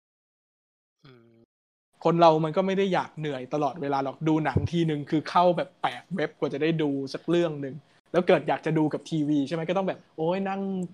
ประคบประหงมก๊อปใส่ฮาร์ดดิสก์เอาฮาร์ดดิสก์ไปเสียบกับทีวีเออแล้วก็นั่งดูมีความสุขอะไรเงี้ยพอมีทุกสิ่งทุกอย่างขึ้นมาเออมันก็แบบมันเป็นเหมือนเหมือนน่าจะตัดวงจรอะไรเหล่านั้นไปได้แล้วพอทีนี้แบบ HBO ก็มีดิสนีย์ก็จะมาไอ้นู่นไอ้นั่นไอ้นี่ทุกคนมี สตรีมมิ่งของตัวเองหมดเลยอะไรเงี้ยแล้วทุกคนก็จะมี original content exclusive content คนละหย่อมหย่อมหย่อมหย่อมหย่อมทุกคนแบบ นี่กูต้องจ่าย ทุกเดือนทุกเดือนถมไปเพื่อไอ้หย่อมหย่อมหย่อมนี้เหรอวะทุกคนก็จะกลับไปสู่การมันก็กลับมาสู่ยุคเคเบิลอีกแล้วอะใช่อืมเอออกลายเป็นแค่เปลี่มืยอนเหมือนสมัยที่เราแค่เปลี่ยน medium เป็นช่องช่องๆใช่ไหมเออใช่มันเลยแบบ เราเลยคิดว่า ถ้าเป็นอย่างเงี้ย เราควรจะมี community เช่นแบบ เรามีกลุ่มอ่า Netflix สี่คนใช่ไหมอ่าอีกกลุ่มหนึ่งมี account นี้นี้นั้นอะไรเงี้ย แล้วแบบเอามา pool แล้วมาแชร์กัน ซึ่งซึ่งก็จะเพิ่มขั้นตอนความยุ่งยากไปอีก ใช่ใช่ กลายเป็นยากไปอีก มันเป็นมันเป็น period แบบ เมื่อก่อนนี้เราซื้อดีวดีแลกกันดูกับเพื่อนแล้วก็เออน่าสนใจใช่เออใช่ พอหมดยุคการซื้อดีวดีแล้วอะไรเงี้ยแล้วก็ย้ายมาเป็นโหลดไฟล์บิต เราโหลดไฟล์บิตใส่ฮาร์ดดิสก์จิ้มใส่แฟลชไดรฟ์มาแลกกับเพื่อน อืมอะไรอย่างเงี้ยแต่แต่ตอนเนี้ยมันเป็นแบบเราสมัคร account นี้จ่ายเงินเพื่อ content หย่อมนี้ แล้วไปแลกกับเพื่อน อะไรอย่างนี้อยู่ มันซึ่งมันจะยากลำบากแหละสำหรับคนที่แบบสายโซโล่หรือว่าแบบ ชอบดูอันเนี้ย แต่ไม่มีเพื่อนดูด้วย ไม่มีคนแชร์ซึ่งพอถึงอีกจุดหนึ่งมันก็จะมีอีกมีปัญหามาอีกอย่างหนึ่งใช่ไหมพอออืมพอเป็นการสตรีมที่เป็นแบบเหมาจ่ายบุฟเฟ่ต์อย่างเงี้ยอืมพอผ่านมาสักพักหนึ่งซึ่งสักพักนี่คือสั้นมากด้วยนะอ่าอยากแบบลองคิดดูว่า Netflix อยู่กับเรามาแค่กี่ปีเองที่มันเริ่มเป็นสตรีมมิ่งเต็มรูปแบบแบบเนี้ยอ่าอ่ามันทำให้คนมีความรู้สึกว่าคอนเทนต์แบบเนี้ย ราคาถูก อ่าอืมอืมการดูหนังการดูซีรีส์อะไรอย่างเงี้ยทำจะทำให้คนรู้สึกว่ามันราคาถูกอย่างไม่เคยคิดเรื่องนี้มาก่อนเลย ราคา Netflix ราคา MUBI ราคาที่นู่นที่นั่นต่างๆอ่าอะไรอย่างเงี้ย เราจ่ายแค่เนี้ยแล้วเราก็แบบโหยมีให้ดูเต็มไปหมดเลยว่ะแล้วพอผ่านไปสักพักหนึ่งคน พอคนเริ่มชินและอย่างแบบ อันนี้ง่ายดีนี่นาอะไรเงี้ยหนังโรงหนังปิดแล้วก็ไปเที่ยวบอกคนทำหนังว่าอ้าวก็เอาลง Netflix สิคะอะไรอย่างเงี้ยเออลงสตรีมมิ่งกันไป ลงสตรีมมิ่งสิคะออน YouTube เลยก็ได้ค่ะ on เว็บเถื่อนเลยก็ได้ค่ะ อะไรอย่างเงี้ยอ่าเออ มันทำให้คนมีความรู้สึกว่าคอนเทนต์วิชวลบันเทิงเหล่าเนี้ยราคาถูกทั้งจริงๆทุนในการสร้างแม่งแบบชิบหายวายป่วงมากไม่ด้ถูกเลยอะไรเงี้ยเออเหมือนเหมือนเอ่อเอ้ยพอพูดอย่างเงี้ยเหมือนตลาดไวนิลอะตลาดแบบกราฟิกดีไซน์อะเออเออเออเออเนี่ยเหมือนเหมือนในแง่ไหนนะง่าย ๆ มันถูก คนเลยคิดว่าการแบบเหมือนในแง่ที่ว่า คนเลยคิดว่า เอ้ยมันทำง่ายมากเว้ยเราไม่เห็น เราเราไม่เห็นจะต้องให้มูลค่ากับของที่แบบทำแป๊บเดียวก็ได้อะไรเงี้ย ใคร ๆก็ทำกันเยอะแยะมากมายอะไรเงี้ย ราคามันไม่ควรจะแพงอะใช่ แล้วอย่างสมมติพวกหนังขาย Netflix อะไรเงี้ยเราก็รู้สึกว่า Netflix ไม่ได้ซื้อไปด้วยราคาที่แพงเท่าไหร่นักหรอก เพราะว่าอ่า เพราะว่าส่วนเงินที่มันกลับเข้ามามันก็มากับค่าสมาชิกที่ถ้าเทียบกับดูหนังในโรงมันก็ถูกมากอ่ากลายเป็นว่าการเผยแพร่มันได้ง่ายขึ้นไปได้กว้างขึ้น ถ้าเกิดว่าหนังเป็นแมสอะนะอ่าแต่ว่ามันเลแต่ว่าเลเวนิวพวกตัวเงินตัวผลตอบแทนที่มันสะท้อนกลับไปอะมันน่าสงสัยอยู่เหมือนกันว่ามันจะยังอ๋อไงเออเออเอเอออมันเลยแล้วมันเลยทำให้คนตีค่าของของพวกเนี้ย ไปถูกกว่าที่มันควรจะเป็นใช่ แล้วแล้วพอพอสตรีมมิ่งแบบโผล่โผล่โผล่โผล่ขึ้นมาใช่ไหมคนก็จะเริ่มยิ่งเริ่มรู้สึกแล้ว เราเองยังรู้สึกเลยเช่นว่า กูต้องจ่ายอันนี้สามร้อยกูต้องจ่ายอันนี้อีกสามร้อยกูต้องจ่ายอันนู้นอีกสามร้อยอันนู้นอีกสองร้อยอันนู้นอีกสองร้อยหรือวะก็จะเริ่มรู้สึกแพงขึ้นมาแล้วทั้งที่จริงๆเราไปดูหนังในโรงอะแม่งแม่งก็จะราคาประมาณนี้แหละสมมติว่าดูด้วยปริมาณประมาณนั้นอ่าเออ กลายเป็นว่าแบบเออ โอ้ยหลายเจ้าจังเลย เวลาก็ไม่มีสมัครแล้วก็กองทิ้งเอาไว้อะไรอแล้ย่าวงมันเงี้ยอาจจะมันอาจจะมันอาจจะเหมือนกับที่เราเริ่มรู้สึกกับ การไปร้านบุฟเฟ่ต์ยุคนี้ว่าแบบไอ้เชี่ยงั้นกูไปสั่งเป็นจานจานๆอาราคาร์ทคุ้มเพื่อได้กว่าอีกประมาณกัน ซึ่งก็เออซึ่งซึ่งจริง ๆ ซึ่งจริงๆ พอมีโคโรนาเนี่ยมันทำให้เกิดเซนส์แบบนี้กลับมาเหมือนกันนะเออ นึกออกไหมอย่างเช่นก็แบบอ่าอย่างด็อกคลับก็เอาหนังลงออนดีมานฮาเอาลงเอาหนังลงออนดีมานอะไรอย่างเงี้ยต่อแม้ว่ามันจะเป็นราคาแบบอ่าหนึ่งจุดเก้าเก้ามันซึ่งมันแบบถูกมาก เพราะว่ามันต้องก็ต้องมาแข่งกับพวกนี้แหละพวก Netflix พวกอะไรพวกเนี้ยก็ต้องเป็นราคาที่ทำให้คนรู้สึกถูกกว่าลงไปอีก ถูกกว่าการดูในโรงด้วย เพราะว่าไม่ต้องมีค่า maintenance นู้นนั้นนี้ที่จะต้องไปจ่ายโรงใช่ที่จะต้องไปคอยดูแลสถานที่อะไรต่างๆ ก็ต้องเป็นอ่าเซนส์ที่คนรับได้อะไรเงี้ย แต่มันก็จะเริ่มเห็นเซนส์อย่างนี้แหละ เพราะอย่างเมืองนอกมันก็ก็มีพวกคนทำหนังอินดี้อะไรอย่างเงี้ย ก็ใช้จังหวะช่วงนี้เอาหนังตัวเองลงวีโอลงอะไรแล้วก็ก็คิดราคาเป็นเรื่องๆไป ซื้อเป็นแพ็กเกจอาจจะมีลดเพิ่มอีกบ้างอะไรอย่างเงี้ยอืมแต่เรารู้สึกว่าเออมันจะเริ่มเห็นเซนส์พวกเนี้ยกลับขึ้นมาหน่อยละหลังจากที่ว่า หลังจากที่ว่าเมื่อก่อนก็อาจจะมีเหมือนกันพวกคนทำหนังทดลอง ที่แบบยากๆเลยนะ ใต้ดินใต้ดินเลยนะ ก็เอาหนังลงวิดีโอหรือว่าทำแพลตฟอร์มที่เป็นเว็บของตัวเอง แล้วก็ให้คนเข้าไปซื้อ ซึ่งบางเรื่องอาจจะแพงด้วยซ้ำอะไรอย่างเงี้ยพอเป็นหนังพวกนี้แบบบางเรื่องสิบดอลลาร์อะไรอย่างเงี้ยแต่คือเพราะว่าหนังพวกนี้มันไม่มีช่องทางที่จะไปขายที่อื่นได้ง่ายขนาดนั้นไงมันก็ต้องคิดราคาประมาณนี้ไว้ก่อน แต่นี่แหละมันจะเริ่มเห็น sense อะราคาอย่างเงี้ย กลับมาแล้วอืมมากขึ้นมาหน่อย แต่ว่าเราเราก็ยังไม่ได้มีเวลาไปตามว่าเออพอมันเข้ามาสู่ช่วงที่ทุกคนอยู่บ้านกันหมดเนี่ย แล้วการที่เหล่าบรรดาคนทำหนังอินดี้เหล่านี้เอาหนังมาลงในฟอร์มออนไลน์ต่าง ๆ มันผลตอบรับมันเป็นยังไง มันดีกว่าสมัยก่อนไหมสมัยก่อนที่อะโรงหนังก็ยังมีทีวีก็ยังเปิดกองถ่ายก็ยังออก แล้วทุกคนก็จะไม่มีเวลามาดูอะไรยากๆแบบนี้นักหรอกอะไรอย่างเงี้ยเออเออเออพอณจังหวะเนี้ยเออเราไม่แน่ใจว่ามันเป็นยังไงหรือคนก็จะรู้สึกว่าเออกูรอ list ที่มันเป็นฟรีอยู่ใน YouTube แล้วดีกว่ามีคนรวมๆมาให้กูเข้าไปดูอะไรอย่างเงี้ยหรือมีคนแบบ curate มาให้แล้วประมาณหนึ่งอะไรอย่างงี้ใช่ ตรงรสนิยมเราอะไรอย่างงี้ใช่ไหมอืมอ่าอ่าอ่า เออกันพูดถึงสตรีมมิ่งเราอืมจะคุยเรื่องนี้เลยดีกว่า เราไปดูไอ้นี่มาเว้ย อ่า Silicon Valleyที่เป็นอ่าซีรีส์ขในอง HBO HBO อ่าอ่าใช่ใช่เป็นซีรีส์ตลก ความยาวตอนละประมาณครึ่งชั่วโมงอะไรเงี้ยอืมอืมเออ ตอนนี้มีอยู่หกซีซั่นมั้งถ้าจำไม่ผิดนะแต่ว่าดูไปสองซีซั่นแล้ว จบแล้วมั้งน่าจะจบแล้ว เออใช่ใช่อืมก็มันก็พูดถึงเรื่องวงการนี้แหละ คืออย่างนี้ เออมันจะมีสักตอนหนึ่งเราพูดถึงอีเทวานคลาสไปว่า เราคาดหวังว่าจะได้ดูการต่อสู้ทางธุรกิจของ เอ่อร้านพวกชังเล็กกาๆ เออใช่ร้านเล็กกับพวกชังกา ร้านเล็กกับเจ้าสัวอะไรอย่างนี้อืมเออการแบบถล่มเอ่อยักษ์ใหญ่ในวงการอะไรเงี้ย อันนี้ก็จะเป็นเรื่องคล้ายๆกัน แต่ว่าตัด part ที่เป็นโรแมนติกออกไปเลยอะไรเงี้ย เหลือแต่ comedy ล้วนๆ แล้วก็รู้สึกว่ามันเป็นซีรีส์ที่มีเนื้อหนังจับต้องได้แล้วก็น่าสนใจมากๆ มันพูดถึง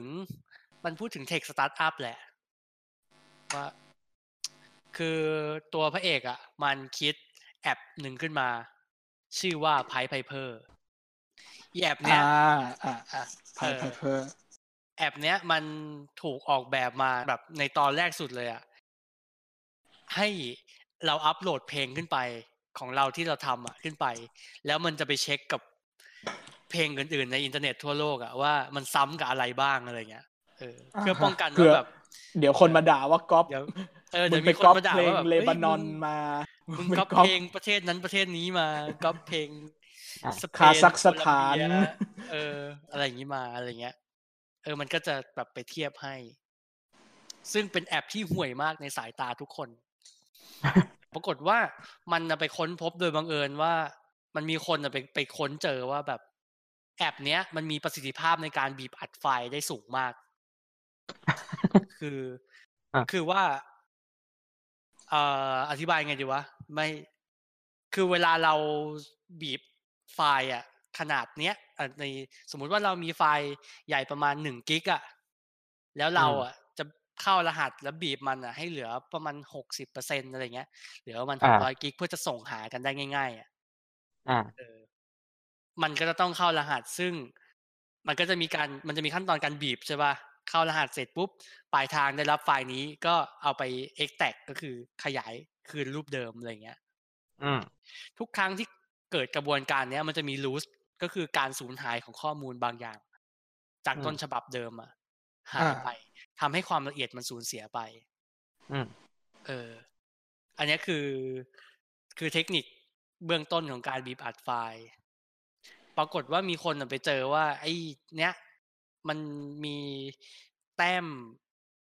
เหมือนเป็นเป็นดัชนีการแบบบีบอัดอะอยู่ที่ประมาณห้าจุดสองซึ่งซึ่งเทคโนโลยีปัจจุบันในโลกเราเนี่ย มันบีบอัดไฟล์กันได้แบบประมาณสามแต้มหรือสี่แต้มอะไรเงี้ยเออ ซึ่งแต้มเหล่านี้คือแสดงผแสลดงเป็นให้อะไรเห็นนะเออซึ่งแสดงให้เห็นว่ายิ่งมีเยอะอะ มันยิ่งสามารถบีบให้ไฟล์เล็กลงได้ โดยอืมที่ไม่สูญเสียความละเอียดอ่าอ่าเออโดยที่สเกลเนี้ยมันจะคิดคล้ายๆ กับแผ่นดินไหวอะคือ ทุกครั้งที่มันขึ้นหนึ่งแต้มอะมันคือสิบเท่า อะ อืมอืมอืมสิบเออ แบบขึ้นไปสองแต้มคือร้อยเท่าอะไรจากเดิมอะไรอย่างเงี้ย เออ แล้วเหมือนกับว่า อ่า อธิบายง่าย ๆ ก็คือ สิ่งที่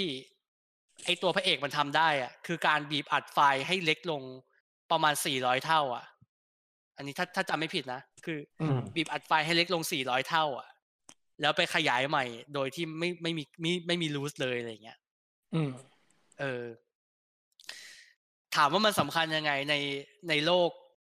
ของการส่งต่อข้อมูลน่ะ ยิ่งเราแบบเข้ารหัสไฟล์ขนาดใหญ่ให้เล็กลง แล้วแบบ ส่งต่อได้ นั่นแปลว่าเราจะสามารถส่งไฟล์ขนาดใหญ่ ได้ด้วยความเร็วแบบน้อยลงมาก ๆอะไรเงี้ยอืมเออเออแล้วก็มีคนวิเคราะห์แหละว่าแบบ เนี่ยเอาไปใช้กับวิดีโอสตรีมมิ่งเอาไปใช้กับการส่งข้อมูลทางการแพทย์ หรือส่งข้อมูลใหญ่ๆผ่านอินเทอร์เน็ต เออ มันจะแบบมันเป็นเทคเทคโนโลยีเปลี่ยนโลกอะไรเงี้ยเอ่อซึ่งไอ้เนี้ยมันก็เลยแบบอ่างั้นกูไม่ทำแล้วการไอ้แอปแอปเช็คเพลงอะไรเนี่ย กูจะทำกูจะทำตัวเองให้เป็นแพลตฟอร์มบีบอัดข้อมูลแล้วส่งส่งต่อกันอะไรเงี้ย แล้วก็ในซีซั่นแรกมันจะเป็นการแย่งชิงกันระหว่างนายทุนสองเจ้า ว่าใครจะให้ทุนไอ้นี่แล้วแบบ take credit จากการให้มันสร้างเนื้อสร้างตัว หาทางทำแพลตฟอร์มของตัวเองอะไรเงี้ยซึ่ง Silicon Valley เป็นการต่อสู้แบบนั้นแหละ เป็นฝันของชาวอ่าปาโลอัลโต ก็คือเป็นเป็นย่านเทคโนโลยีในอ่าซิลิคอนวัลเลย์เออปาโลอัลโตนี่ถ้าให้พูดมันก็จะมีแบบมี Google อยู่ในนั้น มี Facebook อยู่ในนั้น มีบริษัท tech บริษัทอ่าดิจิตอล tech ใหญ่ๆอะอยู่ในนั้นหมดเลย มันก็เป็นการแบบว่าเป็นฝันใหญ่ของอีพวกบริษัทเล็กอะที่พยายามที่อืมจะ เออเติบโตขึ้นมาเพื่อที่จะโค่นล้ม อีบริษัทใหญ่ที่แบบทำทุกอย่าง ฟ้องบ้าง ขโมยเทคโนโลยีบ้าง ขโมยเพื่อนบ้างอะไรอย่างเงี้ย เพื่อที่จะแบบว่าที่ที่จะฮุบเอาบริษัทมันไป เออ มันก็เป็นการแบบต่อสู้ยื้อแย่งกัน ฟังดูแม่งพล็อดแม่งแบบซีเรียสยิ่งใหญ่มากไอ้เหี้ยแบบเป็นซีรีส์ตลก แล้วก็ตลกขนาดที่ว่า น่าจะเป็นหนึ่งในแบบห้าซีรีส์ซิทคอมอะที่เรารู้สึกว่า เออมันมันมันมันควรจะแบบขึ้นทำเนียบซีรีส์ยุคใหม่ที่แบบที่เป็นหมุดหมุดหมายสำคัญของของการเป็นซีรีส์ตลกอะไรเงี้ยอ่าโอเคว่า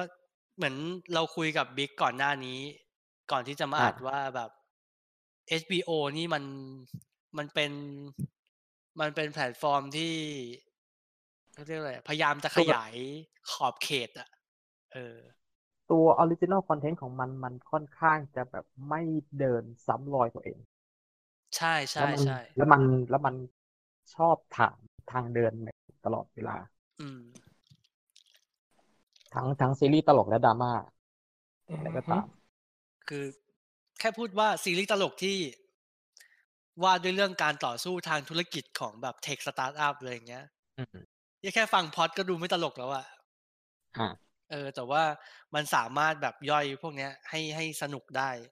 อืมก็น่าสนใจดี แล้วก็แบบทุกครั้งที่เรื่องดำเนินไปอะ มันมีโครงสร้างแบบการ cliffhanging เว้ยอืมอืมเออ มันจะทำให้เรารู้สึกว่าทุกอย่างที่อยู่ในปาโลอัลโตอะแม่งเป็นเหมือนแบบ เป็นเหมือนสัตว์ป่า เออทุกคนทุกอย่างเลยแบบไอไอตัวไอตัวพระเอกกับบริษัท Pied Piper ของมันเนี่ย มันจะต้องต่อสู้กับทุกอย่างเลยจริง ๆ แม้กระทั่งพันธมิตรของตัวเอง แม้กระทั่งนายทุนของตัวเองอะไรเงี้ย มันเหมือนต่อยอดมาจากอะไรแบบ The IT Crowd อะไรอย่างเงี้ยเออเป็นของมันคนละเวย์ไหมคนละเวกันนะไอไอทีคราวจะเป็นการมันเป็นกาตรลกส่องเนิร์ดสเลยปอตไลท์ไปในที่ที่ อ่าที่ที่คนมองไม่ค่อยเห็นอะ เออ แต่อันเนี้ยมันเป็นการมันมันถูกตัวซีรีส์มันถูกสร้างขึ้นมาในช่วงที่แบบ tech startup มันกำลังบูมด้วยแหละ เออออ่าโอคมันเลยเป็นการเป็นการชำแหละเป็นการผ่าวงการเนี้ยออกมาแบร์ให้ดู แล้วก็เอาความตลกมาเลี้ยงมันอะ อืม ถ้าให้นึกคือแบบคือเป็น Social Network เป็นที่ใช้ที่ใช้ภาษา ของแบบซีรีส์ตลแบกบตลกใช่ใช่ใช่ประมาณนั้นเลยอะมีทั้งการแบบหักหลังมีการมีการแบบฟ้องร้องกันด้วยเทคนิคอะอ่าฟ้องร้องกันทางเทคนิคคือ กูอยากให้มึงทำงานเสร็จไม่ทัน เอาไปโชว์อะกูเลยแบบฟ้องมึงไปก่อนอะไรเงี้ยมันมันจะแสดงพลวัตของวงการวงการแอปพลิเคชันว่าแบบมันมีอะไรมากกว่าแบบ developer ใช่อัปโหลดไปขายอะไรเงี้ย มันมีอะไรแบบ มันมันจอใช้นธุรกิจมันใช้บางอย่างมากกว่าความเก่ง อืมเออในในการแบบเขียนโค้ด หรือว่าการออกแบบการดีไซน์อะไรเงี้ย มันใช้พละกำลังมันใช้กลืนมากมายอะเออออืมอืมแล้วก็นั่นแหละเป็นเป็นภาพเป็นภาพเทียบเคียงที่ตลกดีคือ ขณะที่มันต่อสู้กันด้วยเทคโนโลยีของโลกยุคใหม่อะเออ แต่มันสู้กันด้วยจริตของแบบสัตว์ป่า มันสู้กันด้วยจริตของแบบคนเถื่อนอะไรเงี้ยเอออือมอืมอืมอืมซึ่งแบบไอ้ประเด็นไอทีประเด็นอะไรพวกเนี้ยบางทีเราบางทีเรารู้สึกว่าพอเป็นหนังอะหนังนะไม่ใช่ซีรีส์พอเป็นหนังมัน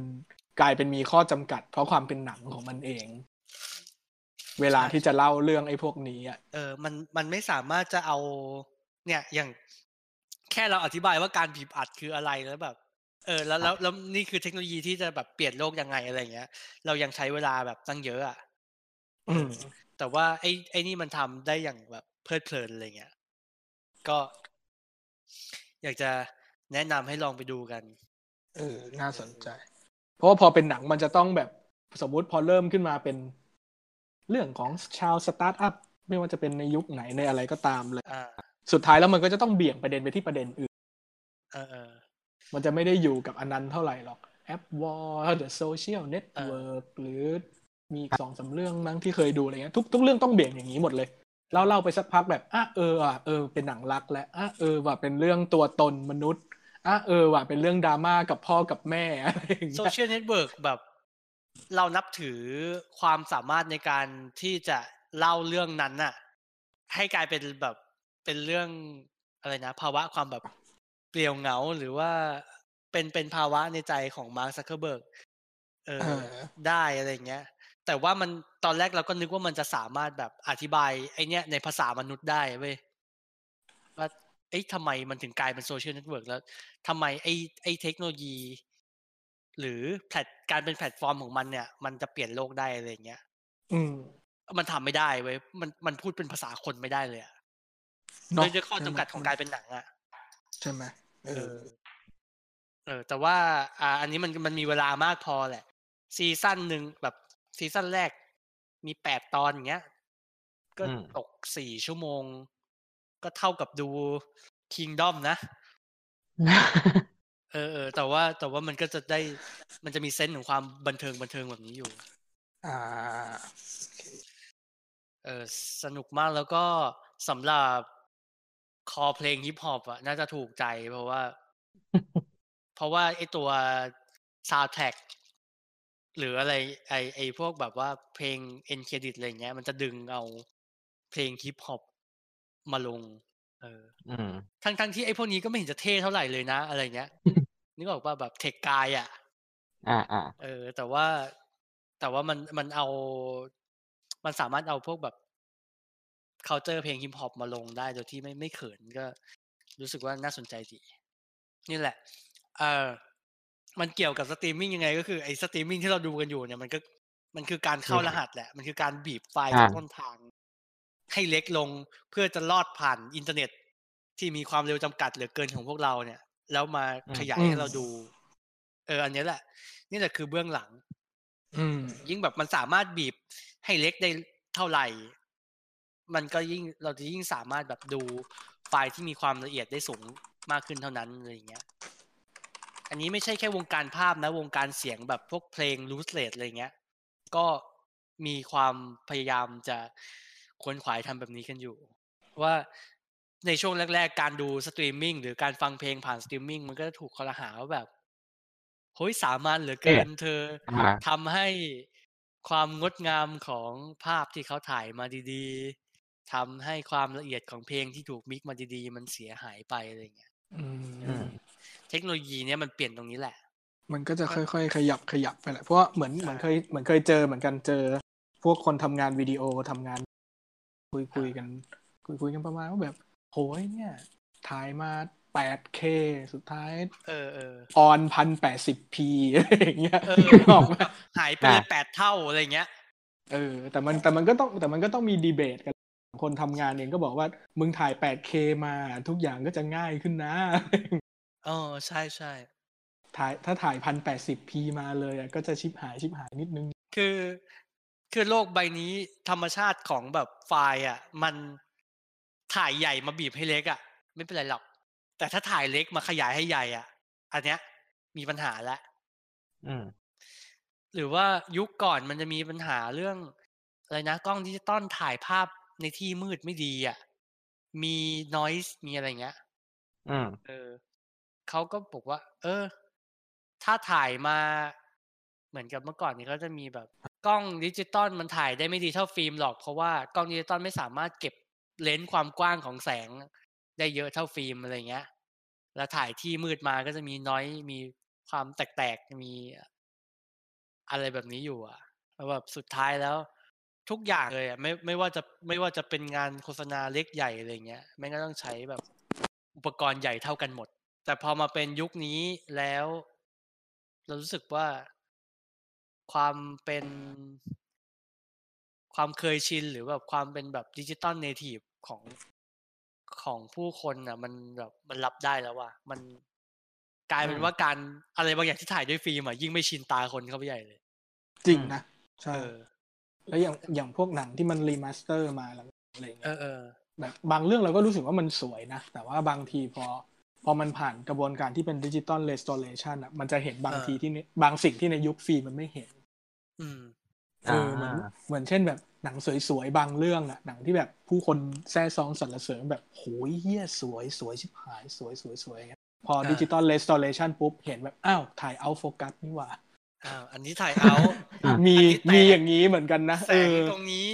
วัดไม่ดีอะไรอย่างเงี้ยเออเออมันจะมันจะเห็นอะไรพวกนี้ชัดขึ้นนิดนึงเหมือนกันซึ่งเราไม่รู้ว่ามันเป็นเพราะว่า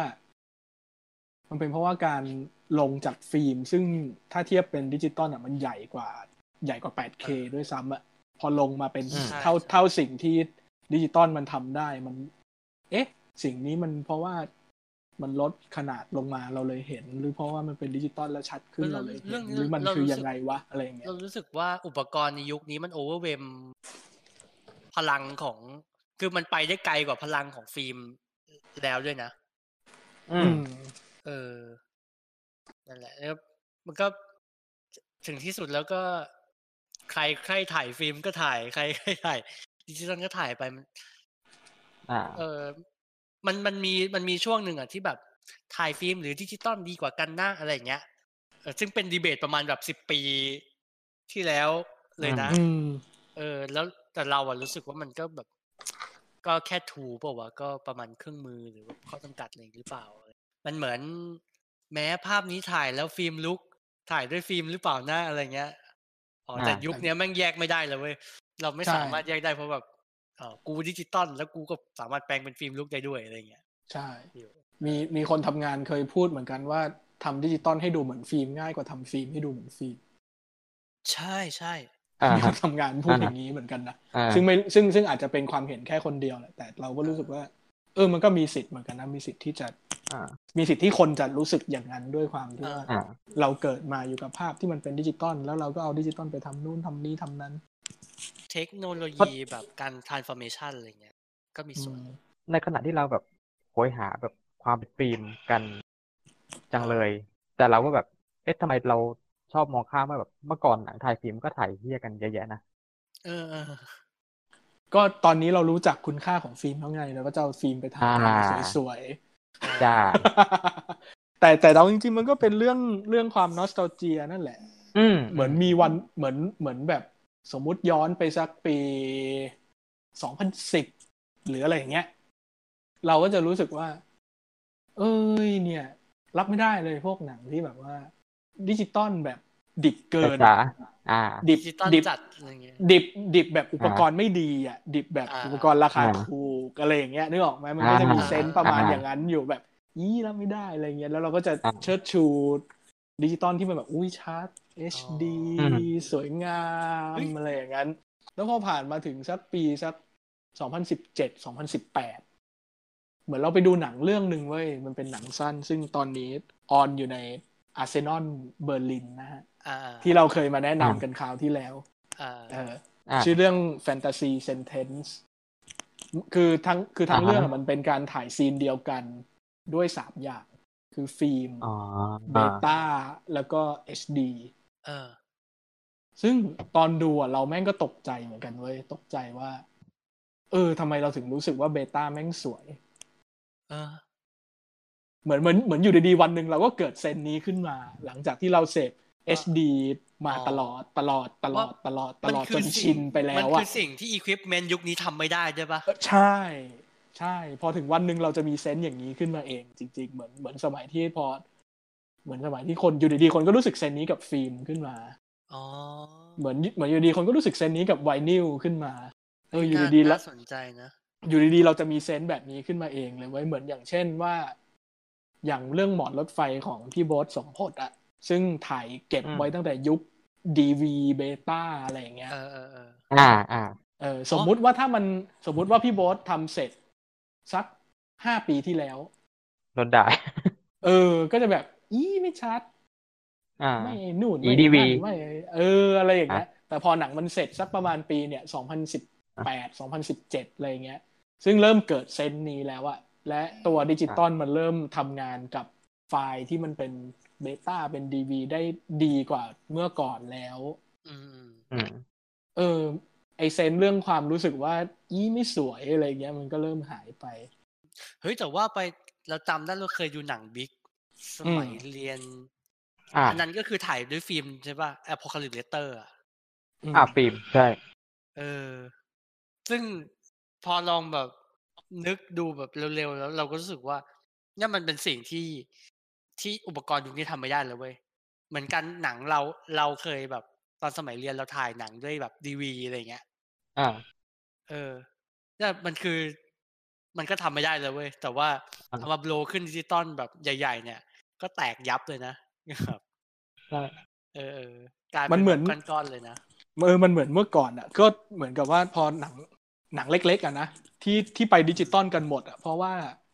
กูถ่ายฟิล์มไปกูก็ไม่ได้ฉายฟิล์ม กูก็เหลือแค่วิดีโอ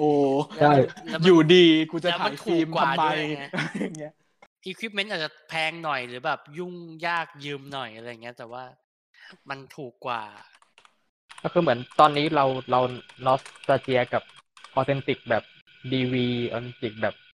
เบต้ากันแล้วใช่ไหมอืมแต่มันนอสตาเจียมันเริ่มแบบล่นล่นมาแบบกลางๆยุคสองพันเลยมั้งแล้วอย่างเงี้ยฮาร์โมนีโคลินจะหากินยังไงเนี่ยฮฮาวานี่ตอนนี้ก็ดิจิตอลจ๋าๆแล้วเนี่ยอ๋อดิจิตอลสัตว์เลยเนาะเออแต่แต่เขาอ่าเป็นเวฟแรกๆเลยแหละที่แบบเริ่มถ่ายดิจิตอลอะแบบอ่าอ่าอ่าที่แบบเออทุนต่ำทุนต่อืม เราไปไหนกันต่อดีเอออยู่ดีๆมาถึงนี่กันอีกแล้วนอกเรื่องกันไปเรื่อยเปื่อยำเอ๊ะซิลิคอนไงการบีบแอดเจากการบีบอัดอ้าวอ้าวเออการบีบอัดมาจาก Silicon Valley อ่ามาได้ไงวะมาได้ได้สิก็ก็คือเทคเทคโนโลยีแหละ มันมันคืออ่ามันคือรากฐานของทุกอย่างเลยอะคือแบบ เยี่ยนึกดูสิเราเมื่อก่อนนี้ เราไม่สามารถส่งไฟล์เจ็ด gig ให้กันได้อะใช่เอองานล่าสุดเราแบบต้องแบบโหลดวิดีโอเจ็ดเจ็ดกิกะไบต์เพื่อที่จะมาวาง timecode ซับไตเติลอะไรเงี้ย อันเนี้ยอืมคือเป็นของที่เราไม่เคยจินตนาการมาก่อนเลยเว้ยว่าเมื่อก่อนอืมนี้ตัดสมมติแบบเรารับงานตัดวิดีโองานแต่งอะไรเงี้ยของเพื่อนอะวิธีการที่เขาจะส่ง footage มาให้เราก็คือว่าเอา ฮาร์ดดิสก์พันนวมกันกระแทกแล้วก็ส่งใส่พัสดุมาให้ ที่อ่าบ้านผ่านไปรษณีย์ไทยอืมเออซึ่งแบบการประกันหรือว่าการแทร็กของนี่น่าต่ำกลัวจังเด้อต่ำต้นมากๆอะไรเงี้ย เออแต่ก็ก็สามารถทำได้แต่ยุคนี้คือเราไม่ต้องส่งก้อนนั้นมาแล้วล่ะ เราก็อัพขึ้น อาจจะติดปัญหาคลุกคลักนิดหน่อย เช่นข้อจำกัดของ Google Drive ที่ ไม่สามารถสแกนไฟล์ที่ใหญ่มากๆได้อะไรเงี้ยหรืออัพแป๊บๆก็เต็มแล้วเออใช่แต่ว่าก็ก็อ่าก็สามารถแบบโหลดดึงมาได้แล้วก็สามารถเช็คได้ว่าเราโหลดไฟล์มาสมบูรณ์มากน้อยแค่ไหนอืมมันทำได้ เนี่ยคือประโยชน์ของแบบ โลกดิจิตอลเออเลยเห็น process เลยว่า เอ๊ะ ต่อจากนี้ไปแล้ว เราจะต้องอะ โรงหนัง หรือแบบผู้จัดจำหน่ายอะไรเงี้ย มันจะต้องแบบเสียค่าแปลงเสียค่าส่งนั่นส่งนี่อะไรกันอีก เลยเหรออะไรเงี้ย แต่เราแต่แต่อีก part หนึ่งเราก็จะรู้สึกว่าใน part ที่จะต้อง keep สิ่งเหล่านี้ไว้อะมันก็จะต้องพยายาม push push push ขึ้นไปเรื่อยอืมแหละๆเพื่อให้รู้สึกเพื่อเพื่อให้แบบว่ามันยังคีปความรู้สึกว่าการ อะสมมุติการดูหนังในโรงอะไรอย่างเงี้ย มันแตกต่างจากการอืมดูที่บ้านจริง ๆ นะโว้ย มันก็จะต้องแบบอัพอัพอัพขึ้นไปเรื่อยๆน่ะเออแล้วพอมันอัพขึ้นไปเรื่อยๆ มันก็มันสุดท้ายมันก็จะต้องไปรีควายเอากับคนทำงานไปรีควายเอากับ สถานที่ระบบอะไรอย่างนี้ ไปเรื่อยๆ อีกอยู่ดีนั่นแหละ มันเหมือนกับที่เมื่อก่อนเราพูดกันช่วงแรก ๆ เลยใช่ไหมว่าแบบโหหนังดิจิตอลหมดแล้ว เราไม่ต้อง เสียเงินค่าฟิล์มแพงๆกันอีกต่อไปแล้วอ่าอะไรจ้ะอย่างเงี้ยอ่าแล้วพอสุดแล้วพอสุดท้ายแล้วก็แบบว่าคนทำงานก็ได้ออกมาเปิดเผยหลังจากนั้นสักสี่ห้าปีกันว่าแบบเออพอพอโรงหนังนั้นจะต้องใช้ DCP สุดท้ายแล้วอืมค่าที่จะต้องเอาทุกสิ่งทุกอย่างมาทำให้เป็น DCP นั้นรวมๆกันมันก็พอๆกับค่าฟิล์มที่ you เอาไปถ่ายนั่นแหละเด้ออะไรอย่างเงี้ย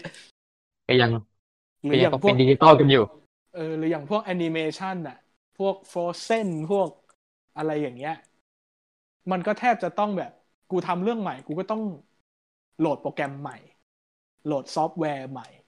ที่พัฒนาอ่าขึ้นมาจากเรื่องที่แล้วอีกทีหนึ่งอะไรอย่างเงี้ยอ่าเออเราว่ามันมีพวกค่าใช้จ่ายแห่ง development แบบนี้อยู่เรื่อยๆแหละสำหรับคนที่พยายามจะ keep up อะเออถามบิ๊กถามตี้ในฐานะแบบในฐานะแบบชาวไปดูหนังที่โรงอะไรเงี้ยอืมเราครับซึ่งเราอะก็ ไปดูหนังที่โรง แต่ว่าเราไปดูหนังที่โรงด้วยเซนส์ของการแบบเอ็กซ์คลูซีฟอะดูก่อนอืมอืมเพราะว่าอืมหนังเข้าและเราจึงไปดูอะไรเงี้ย แต่ว่า เออนอกจากเอ็กซ์คลูซีฟแล้ว แล้วประสบการณ์ในโรงหนังมันให้อะไรบ้างอะไรเงี้ยอะไรทำไมเราจึงต้องไปดูหนังที่โรง มันมันเป็นเรื่องของ immersive experience นะการที่อ่าการที่เราจะได้อยู่กับประสบการณ์ตรงนั้นเลยอะซึ่งแน่นอนว่ามันหนังทุกเรื่องมันคงไม่ได้ส่งผลแบบเดียวกันขนาดนั้นหรอกพอสถูกหไม่ได้และไม่ควรลุกไปฉี่อะไรอย่างงี้ปะอ่าอันอันอันนั้นอันนั้นเป็นแค่แบบในเชิงฟิสิกอลมาก ๆ เลยเออแต่ว่า เรารู้สึกว่าในแง่ของการรับรู้ รับรู้สิ่งที่อยู่ตรงหน้า การรับรู้ในพื้นที่ที่สภาพแวดล้อมมันเป็นการปิดไฟมืดอยู่ตรงนั้น กับการอยู่หน้าทีวีที่บ้านแม้ว่าเราจะปิดไฟเหมือนกันอะไรเงี้ยยังไงมันก็จะไม่เหมือนกันอยู่ดีอืมเหมือนเหมือนเรียกว่าไงดีอะมันจะมี มันจะมีบางสิ่งที่ร่างกายคนมันจำอะซึ่งเราไม่แน่ใจเหมือนกันนะว่า หลังจากนี้สักสิบยี่สิบปีอะร่างกายของคนยุคหลังมันจะจำสิ่งนี้ไหมอันนี้เป็นเรื่องที่เราไม่รู้เหมือนกัน แต่เรารู้สึกว่าร่างกายคนมันจำในเซนส์ว่าอะอย่างเวลาเราไปดูหนังในโรงอะอืมเราสามารถ ไม่ลุกไปฉี่ได้สองชั่วโมงสำหรับหลายคนนะอืมเราสามารถไม่ดูดบุหรี่ได้สองชั่วโมงสำหรับหลายคนเหมือนกันอืมเพราะร่างกายเขามันจำว่า เออ นี่คือ การนี่คือ experience ของการดูหนังในโรงมันจะมีเงื่อนไขต๊อกแต๊กต๊อกแต๊กเหล่านี้ที่จะให้เราอยู่กับสิ่งนั้นได้ ซึ่งถ้าคนที่พึงพอใจกับมันชอบมันแบบเรา เราก็จะรู้สึกว่า เออโอเคเนกอะไหมแม้ว่าทีนี้พอเปรียบเทียบกับการมาดูที่บ้าน ว่าอะเราจะมีทีวีที่ไม่ได้เล็กเท่าไหร่ ปิดไฟดูเอออมแต่ว่าสุดท้ายมันก็จะไม่ไม่ได้เหมือนกันขนาดนั้น เพราะอืมเพราะก็จะมีหลายครั้งจนเรารู้สึกว่าเราไม่เอามาเป็น ไม่เอามาเป็นความ frustrate ส่วนตัวแล้วนะ จนแบบเออปล่อยปล่อยไป เพราะว่ามันก็ต้องเป็นอย่างนี้แหละ เช่นว่า เช่นว่าดูหนังอาร์ตอะไรอย่างเงี้ย สักสี่สิบนาทีจะเริ่มแบบอืมอะไร ไหนจบซีนยังขอไปดูดบุหรี่ตัวหนึ่งอะไรเงี้ย จะเริ่มมีอย่างนี้ จะเริ่มมีอย่างนี้อ่าเช็คเพราะมีการเช็คพะเวลา เออ เหมือนกับว่า เหมือนกับว่าแบบ พอดูแล้วเริ่มแบบอืมเหนื่อยเหนื่อยว่ะอยากบุหรี่จังเลย จะเริ่มแบบอะจบซีนนี้ยังจบซีนนี้ยังแล้วก็อะพอดออกไปดูดบุหรี่แล้วค่อยกลับมาไปเข้าห้องน้ำแล้วค่อยกลับมาดู ไปเปิด Facebook นิดนึงแล้วค่อยกลับมาดูอะไรอย่างนี้บางทีก็มีกัน บางคนบางคนอาจจะซีเรียสกว่านี้หน่อยเราก็เคยเห็น แต่แต่ส่วนหนึ่งก็คือการที่เราดูอยู่อย่างเงี้ย ดูอยู่บ้านอะ เราจะรู้สึกว่ามันไม่ได้มีอะไรมามาจิ้มจิ้มไหลเราว่าแบบเฮ้ยเฮ้ยยูดูหนังอยู่เว้ยสิ่งที่ยูควรจะทำอะยูคือยูไม่ควรจะลุกไปฉี่นะยูไม่ควรจะลุกไปสูบบุหรี่นะหนังน่ะมันคือสิ่งที่จะมันจะต้องดูต่อเนื่องตั้งแต่ต้นจนจบนะอะไรอย่างเงี้ย มันจะไม่มีสิ่งที่ร่างกายจำแบบนั้น เวลาเราไปอยู่โรงหนังหรือไปอยู่ในที่ที่จัดขึ้นมาเพื่อฉายหนังเป็นการเฉพาะอืมการอยู่ที่บ้านร่างกายคุณจะจำว่าคุณอยู่ที่บ้าน ซึ่งมันทำให้เกิดอะไรมันก็ทำให้เกิด เช่นว่าอย่างเด็กยุคหลังๆสมัยเนี้ย ยุคหลังจากเราอีกอะก็จะเริ่มแบบ เออน่าเบื่อจังสกิปทีละสิบวิสิบวิสิบวิแล้วก็รู้เรื่องอ่าปรับสปีเอดอใช่ปรับสปีดหนึ่งจุดสองห้าอะไรอย่างเงี้ย เพราะว่าการดูอยู่ที่บ้านอะ เออ คุณจะมีร่างกายคุณจะไม่ได้รู้สึกว่าเออมีอะไรมาห้ามคุณไม่ให้ทำอันนู้นไม่ให้ทำอันนี้เพื่อที่จะให้มันเป็นพื้นที่ที่ปลอดภัยสำหรับงานที่เรากำลังดูอยู่จริงอ่าๆเออ แล้วไม่นับ แล้วยังไม่นับเรื่องที่ว่า คือคือโรงหนังมันก็ไม่ได้ร้อยเปอร์เซ็นต์หรอกนะนึกออกมะ ยิ่งโรงหนังสมัยก่อนที่เราโรแมนติกกันตอนเนี้ย stand alone ยิ่งไม่โรแมนติกเลยยิ่งแบบ มีกลิ่นเยี่ยวหมาเดิน คนดูดบุหรี่ขากถุยไม่เงียบอะไรอย่างเงี้ยนึกออกไหมดเอากันเออเออเออแต่แต่คือพอพออะพอพอโรงหนังมาเข้าสู่ยุคนี้ละเข้าสู่ยุคเงียบและยุคไม่ดูดบุหรี่ไม่ขากถุยกันเท่าไหร่และอะไรอย่างเงี้ย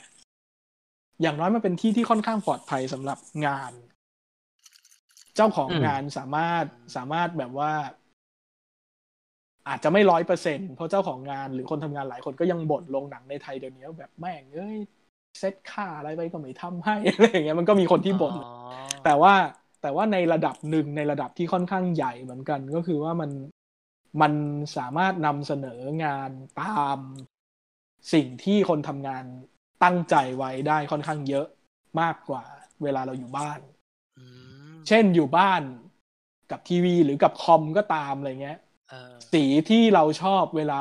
ดูผ่านคอมหรือดูกับทีวีอะแม่งก็ไม่เหมือนกัน ใช่ปะเหมือนอย่างเดียวเนี้ยเวลาเราตัดงานเวลาทำ color ที่ แทบที่ที่แบบแทบจะส่งไฟล์กันออนไลน์แล้วยังไงก็ต้องมีค่าสีกลางขึ้นมา เพราะว่าอ่าเพราะว่าจอต้องใช้จอที่ calibrateาลิเบรตมาแล้วอะไรอย่างงี้ใช่เพราะเพราะจอคอมมึงกับจอคอมของเขาสีมันคนละอันกัน แต่ว่า you จะไม่รู้ เพราะว่า เพราะว่าสีมันชินตามึงไปแล้ว เพราะมึงก็ไม่ได้ไปดูคอมคนอื่นซะบ่อยๆอะไรอย่างเงี้ยนึกออกไหมเพราะงั้นสิ่งที่สิ่งที่พองานมันมาอยู่ในทีวี มันมาอยู่ที่บ้านเราอินเทอร์เน็ตอะไรอย่างเงี้ยเออมันจะมี ลักษณะความไม่ safe อันเนี้ยอยู่ เช่นแบบหนังเรื่องนี้กูกูเซตค่าสีเอาไว้อันนี้อันนี้ พอไปเจอจอทีวีที่เสือกชอบสีอีกแบบหนึ่งแล้วปรับเอาไว้แล้ว ปรับเอาไว้มาแบบตลอดชาติกัลปาวสานตั้งแต่ซื้อทีวีมา แล้วกูก็ลืมไปแล้วว่ากูปรับอันนี้ไว้อะไรเงี้ยก็มีมันก็จะเป็นอ๋อมันก็จะเพี้ยนไปใช่ไหมเออหรือเรื่องระดับระดับเสียงคนชอบแบบไหน ดังไหมเบาแค่ไหนอะไรอย่างเงี้ยอำนาจการคอนโทรลแบบสิ่งที่ สิ่งที่ต้องการจะให้มันเกิดอ่าผลจะให้ดีดูที่สุดกับกับตัวกับงานที่เรากำลังตัวดูงานอยู่เออเออเออพอมันหลุดมาถึงที่บ้านแล้วอะมันยากแล้ว มันนอกเหมือนมันไม่ใช่ มันไม่ใช่แค่การคุมเรื่องว่าแบบ มึงห้ามลุกไปเยี่ยวอะไรอย่างเงี้ย มันเหมือนมีเวลาไอ้เรื่องแบบนี้ไปเยอะแยะเลยแกลเลอรี่หรือไปงานแสดงโชว์ที่เราจะเปิดไฟสีนี้และส่องงานชิ้นนี้ด้วยไฟที่อยู่ในองศานี้เท่านั้นอ่า เวลาใช่คนเดินมาเจอเขาก็ต้องเห็นมันในเหลี่ยมนี้ใช่ไม่ใช่ว่า ทุกคนโหลดทีดีพิมพ์ไปแล้วก็ไปพิมพ์แล้วไปยืนมองอยู่ที่บ้านอะไรอย่างงี้ก็ก็ไม่ได้ใช่ไหมล่ะแต่แต่มันก็แล้วแต่ว่าใครซีเรียสอ่าแค่ไหน หรืองานประเภทไหนซีเรียสแค่ไหนนั่นแหละอืมแต่ว่าสิ่งที่ลงหนังมันจะให้อะมันคืออะไรประมาณนี้อืมเพราะว่าในแง่หนึ่งแล้วเราก็เห็นว่ามันเป็นเพิกแบบ ขณะที่เราดู ไดอารี่เอ้ยเราดูตุซี่แอนด์เฟกแล้วเราก็จะแบบ ไอ้เชี่ยขอกูรีดผ้าไปด้วยเถอะวะอะไรเงี้ยอืมนะครับ เออเออแล้วมันจะแบบทรมานมากๆเวลาที่แบบ เราถูกจับให้นั่งดู สิ่งนี้โดยที่แบบลุกออกไปดูดบุหรี่แก้เครียดไม่ได้อะไรเงี้ยเออแต่ก็นั่นนั่นแหละมันมันเราคงคิดว่าแหมหนังทุกเรื่องมันจะทำแบบนั้นก็ก็ไม่ได้ใช่ไหมล่ะ แหมยูจะเอาตุซี่เดอะเฟกไปเทียบกับแบบอืม Portrait of a Lady on Fire อืมมันก็ไม่ได้มันก็มันก็ไถูมันก็ใช่ไหมันก็รีควายคนละอย่างกันนะเอเนาะอเออเออหรืออย่างหรือไม่ต้องไม่ต้องตุซี่ก็ได้เหมือนแบบอ่า The Farewell อะไรอย่างเงี้ย The Farewell เออลูลูหวังเอาอะไปเราก็เทียบกับเรารู้สึกว่าการดูไลท์เฮา Farewell ส์ลูลูหวัง เออ กับ The Lighthouse ในโรงกับในบ้านแบบเซนส์ความรู้สึกที่มันต่างกันอะมันจะเป็นคนละแบบกันอยู่เอแล้วอแต่มันก็ไม่ใช่ว่า แต่ก็นั่นแหละอย่างที่พูดตอนแรกว่าโรงหนังมันก็ไม่ได้โรแมนติกหรอกนึกออกไหมบางทีอืมเหมือนเหมือนที่คนก็บ่นกันใช่ไหมช่วงหนึ่งที่แบบไปดูสกาล่าแล้วก็มืดจังเลยค่ะอะไรอย่างเงี้ยเออเออเออทำไมไม่สงทำสารให้มันเหสกัะว่างสว่างเหมือนกันค่ะอะไรเงี้ยแต่ว่าเออการเมนเทนแนนไอสภาพที่เซฟสำหรับงานในยุคสมัยนี้มันก็มันก็ยากเหมือนกัน อืมโหซึ่นี่งบางซึ่งบางทีถึงจุดหนึ่งมันก็จะเป็นเรื่องที่ต้องทำใจเหมือนเออนึกออกเอปะอเหมือนกับว่า เออมันมันจะไม่เซฟสำหรับคุณขนาดนั้นอีกต่อไปแล้วเท่าไหร่หรอกอะไรเงี้ยในเมื่อมีเดียมของสื่อมันเยอะขึ้นเรื่อยๆ และยังไงไม่ว่าจะยังไงก็ตาม ไม่ว่าจะได้เงินหรือไม่ได้เงินคุณก็ต้องการให้งานคุณมันได้รับการ expose ไปให้กว้างที่สุดไปถึงคนให้ได้มากที่สุด มันก็ต้องพึ่งมีเดียมที่มันเยอะแยะ และแตกต่างกันชิบหายขนาดนี้แหละอะไรเงี้ยคุณอาจจะได้แค่ เอ่ยปากขอแบบ อย่าดูดันเคิร์กกับไอริชแมนในมือถือเลยนะ อย่างมากดูในทีวีก็อย่างดีอะไรอย่างเงี้ย แต่ว่าเออสุดท้ายอยู่สุดท้ายอยู่ไปคุมไม่ได้หรอกเขาอาจจะดูในทีวี แล้วสกิปทุกสิบวิก็ได้เออเออหรืออาจจะปรับสีจากไอริชแมนที่แบบเขียวๆ แม่งส้มเลยก็ได้ ไม่มีใครรู้ไงเคยมีครั้งหนึ่งอะเรารู้สึกว่าเออ experience แม่งสำคัญเว้ยคือตอนที่เราไปดูเวสเซลอะหนังที่แบบพูดถึง คุณหมอที่หมอทำแท้งหมอที่ทำลอยแท้งเรือะเออเออ ใช่ใช่ซึ่งไม่ได้ดูในโรงใหญ่นะ แต่ว่าดูในการแบบฉายอัดผนังอะเออเออเออเออฉายจากโปรเจคเตอร์โปรเจคเตอร์อัดผนังอะไรเงี้ย แต่ว่าบรรยากาศในการดูหนังครั้งนั้นอะเรารู้สึกว่าเฮ้ยมันน่าสนใจเว้ยเพราะว่าทุกคนที่มาดูด้วยกันอะมาด้วย มาด้วยความคาดหวังหรือมาด้วยความแบบ mindset ประมาณหนึ่งว่าแบบเฮ้ยเราอยากได้อะไรจากแบบหนังเรื่องนี้และเขาก็มีรีแอคโอ้โหอาหารอ่าอะไรเงี้ยอยู่เออมาด้วยความเป็นตั้งใจเลยอะไรอย่างงี้ใช่ไหมหรือว่าเป็นสูงเหมือนแบบพิธีกรรมร่วมอะไรเงี้ยเออใช่หรือไอไอการทอล์กแบบหลังหนังจบอะมันสนุกมากครับๆจนแบบ เออว่ะถ้าเราโหลดดูอยู่บ้านมันคงทำให้เราไม่ได้อะไรเงี้ยอืมเออ อยู่อันนี้ก็จะก็แต่อันนี้ก็จะเป็น issue ของนั่นแหละ ผู้จัดฉาย ว่าเขาจะออกแบบประสบการณ์นี้ออกมายังไงอะไรเงี้ยหรือหรือหรือว่าแบบสมมุติอีกสักสิบปีอะไรเงี้ยไอ้พวกประสบการณ์แบบนี้มันจะสามารถถ่ายเทมาถึงที่บ้านได้มากแค่ไหนอืมนึกออกนะเพราะว่ามันก็มันก็อืมมีมาตั้งแต่สมัยก่อนแล้วใช่ไหมที่เขาก็พยายามทำตลาดของสิ่งที่เรียกว่า home theater กัน อืมอืมอืม เพียงแต่ว่าไม่ใช่ทุกคนที่จะมีบ้านที่ใหญ่ห้องที่ใหญ่ และมีและเงินเงินเยอะที่สามารถซื้อลำโพง บุผนังระบบต่างๆ ทีวีบรรยากาศ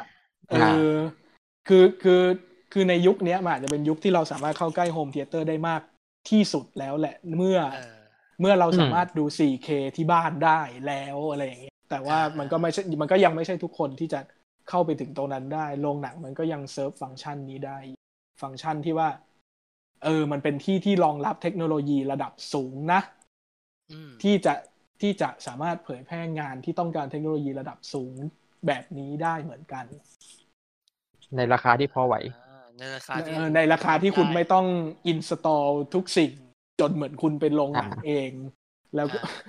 เหมือนโรงหนังสมัยที่เปลี่ยนจากฟิล์มเป็น DCP แล้วก็ต้องปิดฉายค่าเปลี่ยนระบบกับการ set home theater ที่เป็น theater จริง ๆ ในบ้านคุณอะแม่งก็คงต้องใช้ราคา เกือบเกือบๆจะประมาณนั้นแหละเราว่า ใครจะเพีไปยงคิดว่าว่าหูฟังแบบ headphone ยุคนี้แม่งจะสามารถยิงเสียง7.1ได้แบบ อืมเฮียหูฟังสองข้างมึงยิงเสียง7.1ได้ไงวะอะไรเงี้ยเออก็มันทำได้อะเหมือนกับว่าต่อจากเนี้ย มันก็มันก็จะเราว่ามันก็จะมีความพยายามที่จะทำให้มันเกิด sense นั้นให้ได้มากขึ้นแหละ แต่เราไม่แน่ใจว่าตัวคนน่ะจะยังจำ sense นั้นได้ไหม คนยุคหลังๆคนที่คนที่เริ่มชินกับตอนเดี๋ยวนี้มึงก็ไปมาโรมากแมนติกสเตอริโอคนกันอีก คนคนที่มันเริ่มชินกับ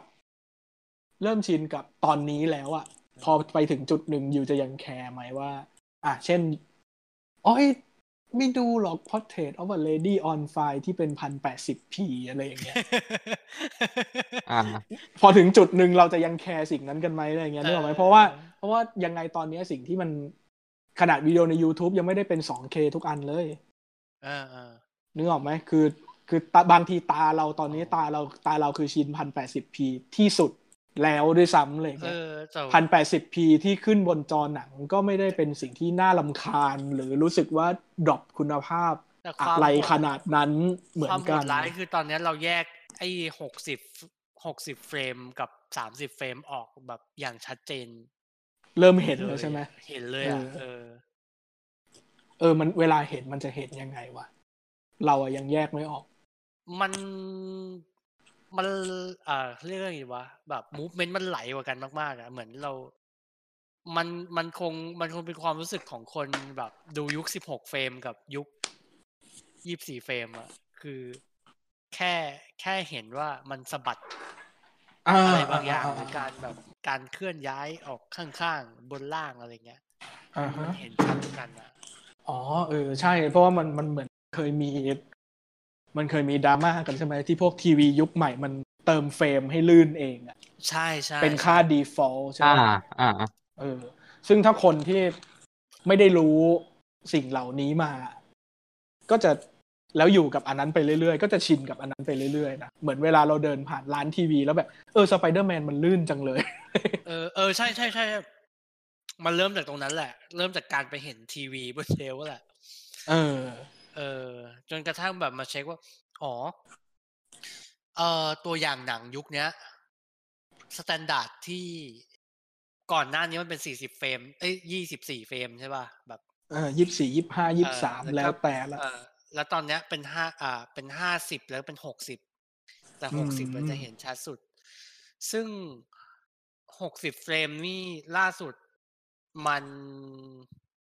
มันเป็นค่า standard อ๋อไม่ใช่สิ คือก่อนหน้าวิกฤตโควิด อะ เออ มันเป็นค่า standard ของ YouTube คือว่าถ้าคลิปนั้นเป็นหกสิบ frame มันก็จะ run หกสิบ frame ให้เราไปแบบ เป็น default ให้เลยอ่าใช่ แต่บางทีสิ่งเหล่านี้ก็ขึ้นอยู่กับเครื่องรับสื่อที่คุณมีเหมือนกันนะ ใช่อ่าใช่ใช่ใช่ใช่เหมือนเช่นว่าสมสมมติว่า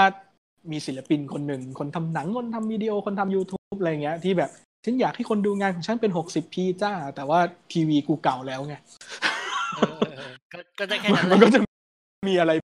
แบบนี้เหมือนกัน เออ มันก็จะได้แค่นั้น แล้วแล้วคุณแล้วบางทีถ้าเกิดคุณไม่รู้คุณก็จะรู้สึกว่าอ๋อเนี่ยเหลือหกสิบก็เหมือนเดิมนี่ หารู้ไหมว่าอ๋อทีวีเออมึงกัน limit ไปแล้ว บางทีก็นะบางทีมันอาจจะมีอย่างนี้เหมือนกันนะหรือบางคนก็อาจจะแบบว่า ทีวีมึง limit ที่พันแปดสิบอะไรเงี้ย เผลอกด 2K เน็ตเน็ตได้แหละ เน็ตมันไหล แต่ว่าทีวีไม่ได้แสดงผล 2K 4K ให้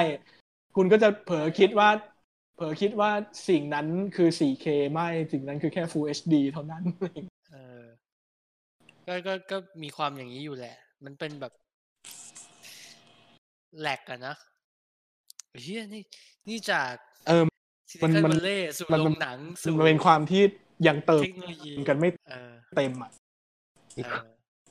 มีความเทคนิคพอมันแยกแยกแยกออกไปอะมันไม่มีใครสามารถมาตรวจสอบได้หรอกว่า ว่าคุณอัป to date ไหม คุณเติมแล้วมันเต็มไหมอะไรอย่างเงี้ย จนกว่าจะถึง จนกว่าจะถึงว่าไม่ได้แล้วทุกอย่างต้องเติมเครื่องฟึบขึ้นมากันหมดอะไรอย่างเงี้ยเออเหมือนวันหนึ่งที่เราก็รู้สึกว่า เฮ้ยทีวีเป็นอนาล็อกไม่ได้แล้วโว้ยเพอทุกคนทำ Full HD หมดเลย แต่ยังเป็นอนาล็อกอยู่เลย มันไม่ได้แล้วโว้ยก็ยกเครื่องกันไปทีหนึงเออจากSilicon Valley Silicon Valley สู่ความเหลื่อมล้ำทางเทคโนโลยี เพราะจริงๆ อย่างสตรีมมิ่งที่เราดูดูๆกันอยู่ตอนเนี้ย เรารู้สึกว่าไม่ต้องมีบางประเทศแน่ๆ ที่ดูไม่ได้ ไม่ใช่แค่เพราะอืมเออ ไม่ใช่อืมแค่เพราะว่า ไม่ใช่แค่เพราะว่ามัน มันไม่มีมันไม่มีคนไปขายอะนะ แต่คือเน็ตมันช้า เออ แล้วมันก็จะมี lag เนี้ยแหละ เหมือนเหมือนสมัยแรกๆอะสมัยที่มันยังไม่ค่อย มันยังไม่ค่อยอยู่ตัว เราก็รู้สึกว่าแบบไอ้เหี้ยกูต้องไม่ได้ใช้สตรีมมิ่งแน่เลยแม่ง lag แม่งกระตุกแม่งช้า เพราะว่าเน็ตกูไม่ได้เร็วอะไรอย่างเงี้ย ต้องก็ต้องมาจนถึงวันที่แบบเออเน็ตที่เร็วมันถูกลงเยอะๆอะไรอย่างเงี้ย มันถึงจะไปได้ อ๋อ เออ อันนี้เพิ่งนึกขึ้นได้เลย ประเด็นหนึ่งที่ Silicon Valley มันพูดถึงอะคือว่าการบีบอัดไฟล์ยิ่งแบบ lossless หรือว่า loss น้อยเท่าไหร่อะยิ่งทำให้ความเหลื่อมล้ำของมนุษย์โลกมันน้อยลงเว้ย อ่า เพราะว่าจะเข้าถึงได้ง่ายขึ้นเออนี้ใช่แล้วเนี่ยเป็นเป็นประเด็นที่มันแบบต่อสู้กัน ในในในเรื่อง โหก็ยังตามกลับมาเก็บได้ อ่าพอพูดถึงคนตัวเล็กๆ อะ tech startup ครับล้มยักษ์อะไรอย่างนี้อันเราจะไปพูดถึงความเมามันต่อไปเดี๋ยวมีเรื่องอะไรอีกนะไอ้นี่ใช่ไหม Tiger King ใช่ป่ะที่กำลังดังอยู่ใน Netflix ตอนนี้ อ๋อ เออ ที่เห็นคนฮือฮาฮือฮากัน เออเออเออเออมันเป็น limited series ปะใช่ไหม ใช่ใช่เป็นด็อกิเมนท r รีซีรีส์เจ็ดตอนเจ็ดอืมตอนจบในเจ็ดตอน และตอนนี้ไม่มียาวด้วยนะ ความฮือฮามีความฮือฮากันว่าแบบผู้สร้างเพิ่ม extra ไปให้ ให้อีกเร็วๆนี้ ซึ่งซึ่งยังเป็น ซึ่งยังเป็นข่าวลืออยู่ว่าว่าแบบ อ๋อว่าจะเติมมาทีหลังอะไรอย่างงี้ใช่ไหมใช่ อ่าอ่าไหนเล่าเล่าเล่า ไหนเล่ามาหน่อยสิ คือเราดูตอนที่สี่ไงแต่พอเราได้ ว่ามันเป็นเรื่องเกี่ยวกับเจ้าของสวนสัตว์ ผู้ให้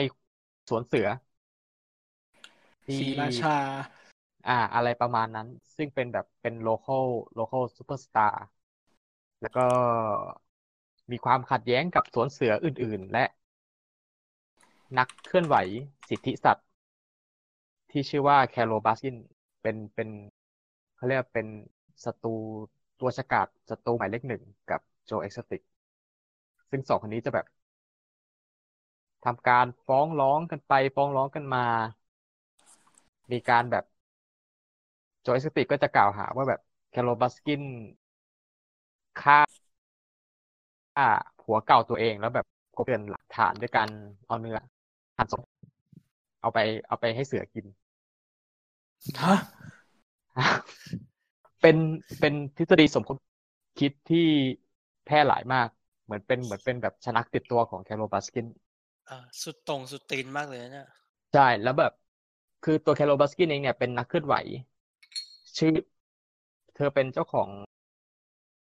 องค์กรที่ชื่อว่า Big Cat Rescue ก็คืออ่าองค์กรซึ่งพิทักษ์แมวใหญ่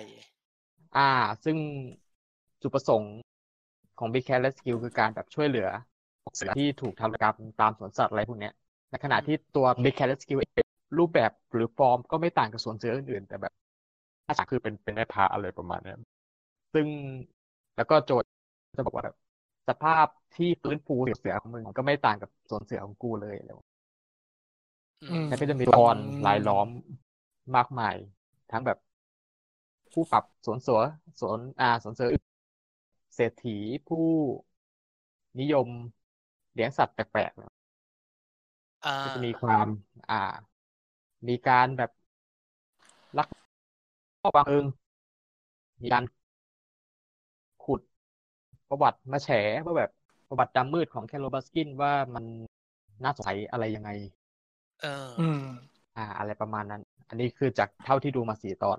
ตอนที่สามที่สี่มันสนุกมาก มีความแบบสืบสวนต่ำช้าใน character ที่ชิบหายมากๆ จนแบบ ซึ่งได้ข่าวว่าจะมีการดัดแปลงเป็น fictionในภายหลัง ซึ่งแบบ โอ้ยเออมึงไม่ต้องละมั้งมึงจะต้องไม่ต้องฟิกละมั้งชั่นอีกเหรอเฮ้ยอ่านึกออกไหมแบบเหมือนสารคดีข่าวจอบแบบ แบบ Citizenfour อะ อ่า Julian Assangeอ่า อ่า อ่า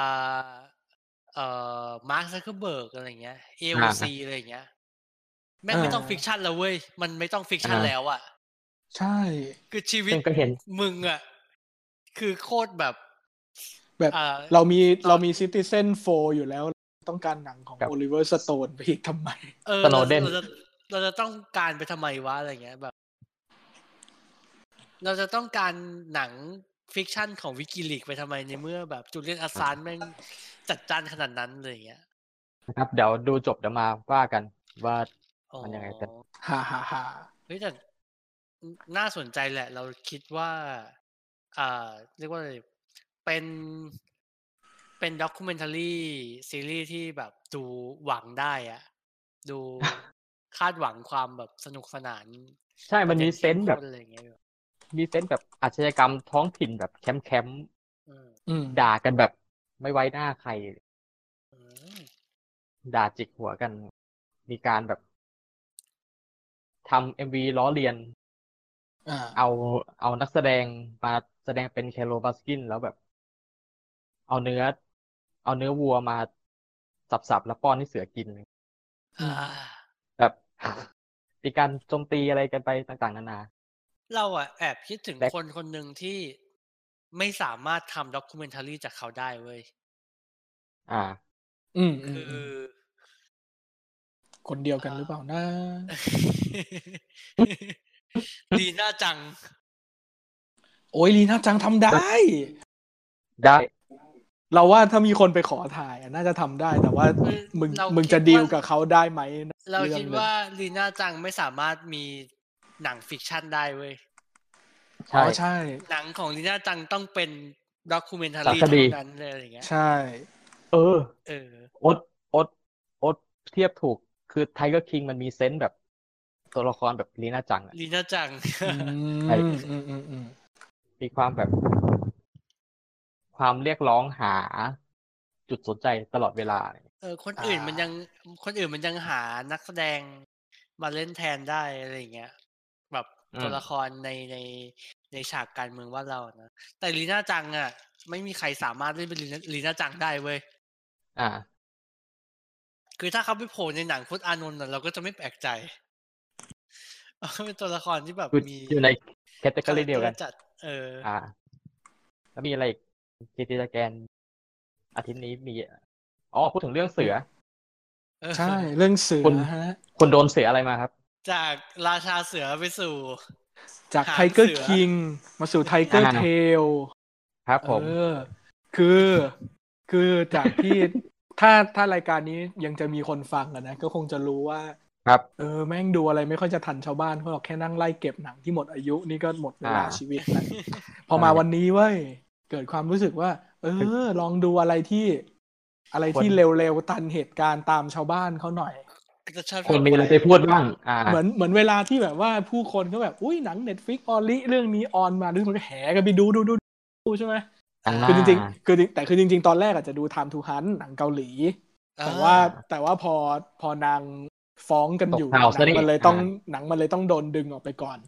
อืมก็เลยแล้วแล้วอีกช่วงช่วงนั้นอีกเรื่องหนึ่งที่มันขึ้นมาไล่ๆกันในหน้า latest อะมันก็คือ Tigertail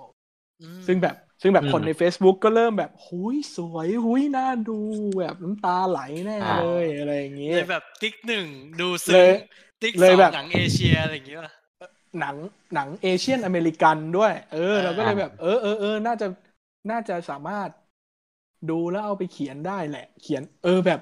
อยากลองเป็นคนรีวิวที่แบบว่าเออตามกระแสนิดนึงอะ คนจะได้อ่ามาอ่านบ้างอะไรอย่างรีเงี้ยวิวแล้วกดตามไปบงทีดูได้ เออบางทีก็จะมีความรู้สึกอย่างนี้อยู่บ้างนอกจากว่าแบบรีวิวสิ่งที่มันหมดอายุไปแล้วหรือว่าหายไปแล้วหรือว่าหายากเหลือเกินอะไรเงี้ย ก็เลยอะเออดูซะหน่อยเก้าเก้าสิบนาทีเอง อืมอืม แล้วปรากฏหนังว่าหนังหนังก็แบบโปรไฟล์ก็ดีเชียคือตัวอย่างอะอ่าสวย ตัวอย่างอ่าสวยดูดีอะไรเงี้ยอ่าพุ่มกับคือพุ่มกับคือไอ้นี่ชื่ออลันหยาง ซึ่งอ่าซึ่งเขียนบท Parks and Recreation กับ Master of None เย็ดเช่อ่านี่มันนี่มันก็คือสายตลกเลยป่ะมา แต่ทำหนังดราม่านะ หนังดราม่าทำหเอนังเชียดราม่าเออ ก็แบบเป็นหนังเรื่องแรกอะแล้วก็มีความแบบความเอเชียนอเมริกันก็แบบเออเอออยากดูลองดูหน่อยแล้วกันว่ามัน เมื่อสมมุติเทียบกับ The Farewell เทียบกับ Crazy Rich Asian หรือ Joy Luck Club หรืออะไรมันจะยังไงนะอะไรอย่างนี้เออเดี๋ยวพอดูเดี๋ยวเดี๋ยวบอกก่อนว่าอลันหยางเนี่ยมันมันพูด เรารู้สึกว่าน้ำเสียงการแบบว่า ล้อเลียนหรืออะไรเงี้ย ในใน Master of None อะ มันสนุกเว้ย อืม คือมันมันเขียนบทร่วมกับ เอ่อเดี๋ยวมันชื่ออาอะไรซิสเออ Aziz อะ Aziz Ansari แล้วแล้วรู้สึกว่ามันมี insight แบบเด็กเอเชียรุ่นสองอะอ่าอืมอ่า immigrant รุ่นลูกอะไรเงี้ย ที่ไม่สามารถ connect กับกับทางประเทศแม่ได้อีกต่อไปแล้วอ่าอะไรเงี้ย อยู่ เออ แล้วแล้วแล้วมันอะน่าสนใจเว้ย ก็มาสูตรเดียวกับเอาอ่าเอา Awkwafina เลยเออเออเออเออคือแบบเป็นสายตลกแล้วมาทำหนังใช่ดราม่าใช่อะไรอย่างนี้ใช่อ่า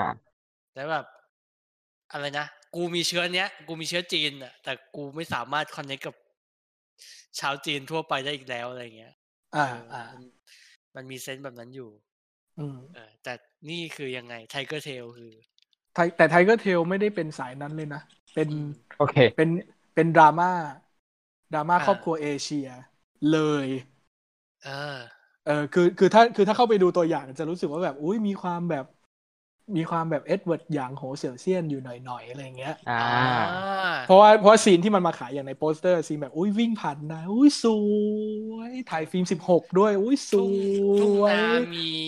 มีพระอาทิตย์อยู่ขอบขอบเออ อะไรอย่างนั้น ปรากฏว่าไปดูแล้วแบบเพี้ยอะไรเนี่ยๆคือคือใช้คำนี้เลยนะแบบเพี้ยอะไรเนี่ย นี่หรือคือการตอบแทน เออ ความแบบ กูอุตส่าห์จะทำตัวทันกระแสให้เหมือนชาวดิจิตอลที่ดีกับเขาอ่าซะหน่อย ก็เสือกต้องมาเจออะไรแบบนี้ว่ะรถเสีเสียยใจกับแบบเสียใจแบบโหยโกรธแค้นมากเอาเวลาตอนเช้ากูไปเก้าสิบนาทีอ๋อแล้วแล้วแล้วแล้วแล้วมันเป็นความรู้สึกว่า เนี่ย ไอ้อีหนัง Netflix Original แบบเนี้ยนะเดี๋ยวอีกสักแป๊บนึงนะคนจะต้องแห่กันออกมารีวิว แล้วก็แบบชื่นชม ชื่นชมว่าโอ้ยดูแล้วร้องไห้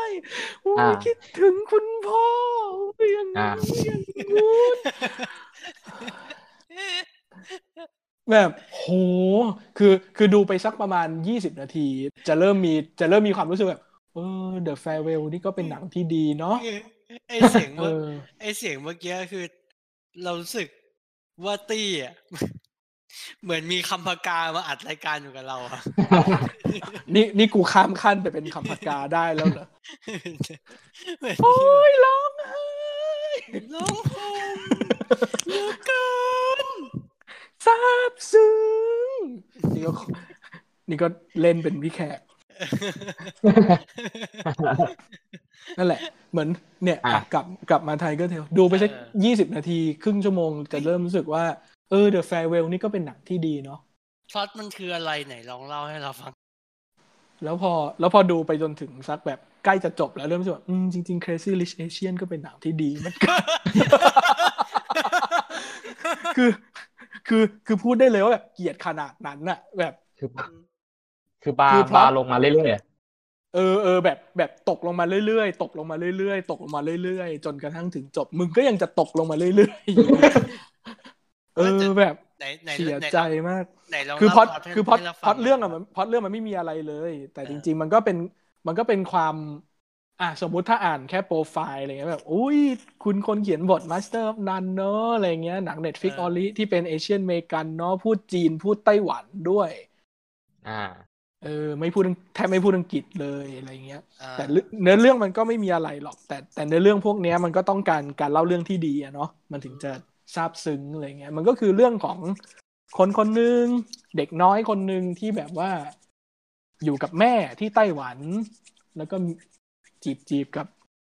สาวนางหนึ่งอยู่ที่รู้จักกันมาตั้งแต่เด็กอะไรเงี้ย แต่จนอยู่ดีๆมาวันหนึ่งก็แบบจับพลัดจับผลูได้โอกาสไปอเมริกากับผู้หญิงอีกคนหนึ่งอืมแล้วก็มีชีวิตเป็น immigrant ไปจนกระทั่งแก่ แล้วก็แล้วก็มีกำแพงกับลูก เพราะว่าตัวเองก็แบบพออยู่ พออยู่แบบสู้ชีวิตไปก็จะเริ่มมีความกลายเป็น tiger dad อะไรเงี้ยแบบเข้มงวดกับลูกจนห่างเหินกันไม่เข้าใจกัน blah blah blah แล้วก็มีความหลังของตัวเองอะกับผู้หญิงที่จีบจีบกันอยู่อะไรอย่างเงี้ยพล็อดประมาณนี้แหละก็แบบเออแนวแนวล้ำลึก แนวครอบครัวเอเชียปรับความเข้าใจ ซึ่งถ้าเราดีๆก็จะซึ้งไง ปรากฏว่า เหมือนเหมือนพอดูไปจนจบอะแม่งมีแม่งมีความรู้สึกว่าทุกอย่างอะแม่งโดน จัดตั้งไปหมดเลยอะแม้แม้ว่า แม้ว่ามันจะพยายามมีข่าว PR มีอะไรก็ตามที่บอกว่า เฮ้ยนี่มันคือ ส่วนหนึ่งนั้นกลั่นมาจากประสบการณ์ชีวิตของอลันหยางและพ่อเลยนะ อะไรอย่างเงี้ยอ่าพอดูไปจนจบแล้วรู้สึกว่าแบบอีเหี้ยไม่มีอะไรจริงเลยอะคือคือประมาณว่า ทุกอย่างในตัวอย่างคือแบบคิดมาหมดแล้วว่าจะหลอกพวกมึงยังไงอะอ่าหลอกพวกคนที่แบบเคยเคยเห็นความงดงามมาจากหนังเอ็ดเวิร์ดหยาง หนังโหเฉียวเซียน หนังไต้หวันอ่าของอังลี่อะไรอย่างเงี้ยมเออ มันเหมือนตั้งใจทำมาเพื่อหลอกคนพวกนั้นนะซึ่งคือกูด้วยพลาดพกูลาดกูก็โดนหลอกไอ้เหี้ยพลาดมากคือ แล้วก็แบบหลอกมันทุกจะอย่างตัดแปะ เออทุกอย่างตัดแปะคือแบบอีอีฉากนาสวยๆอะก็เหมือนแบบเออ สวย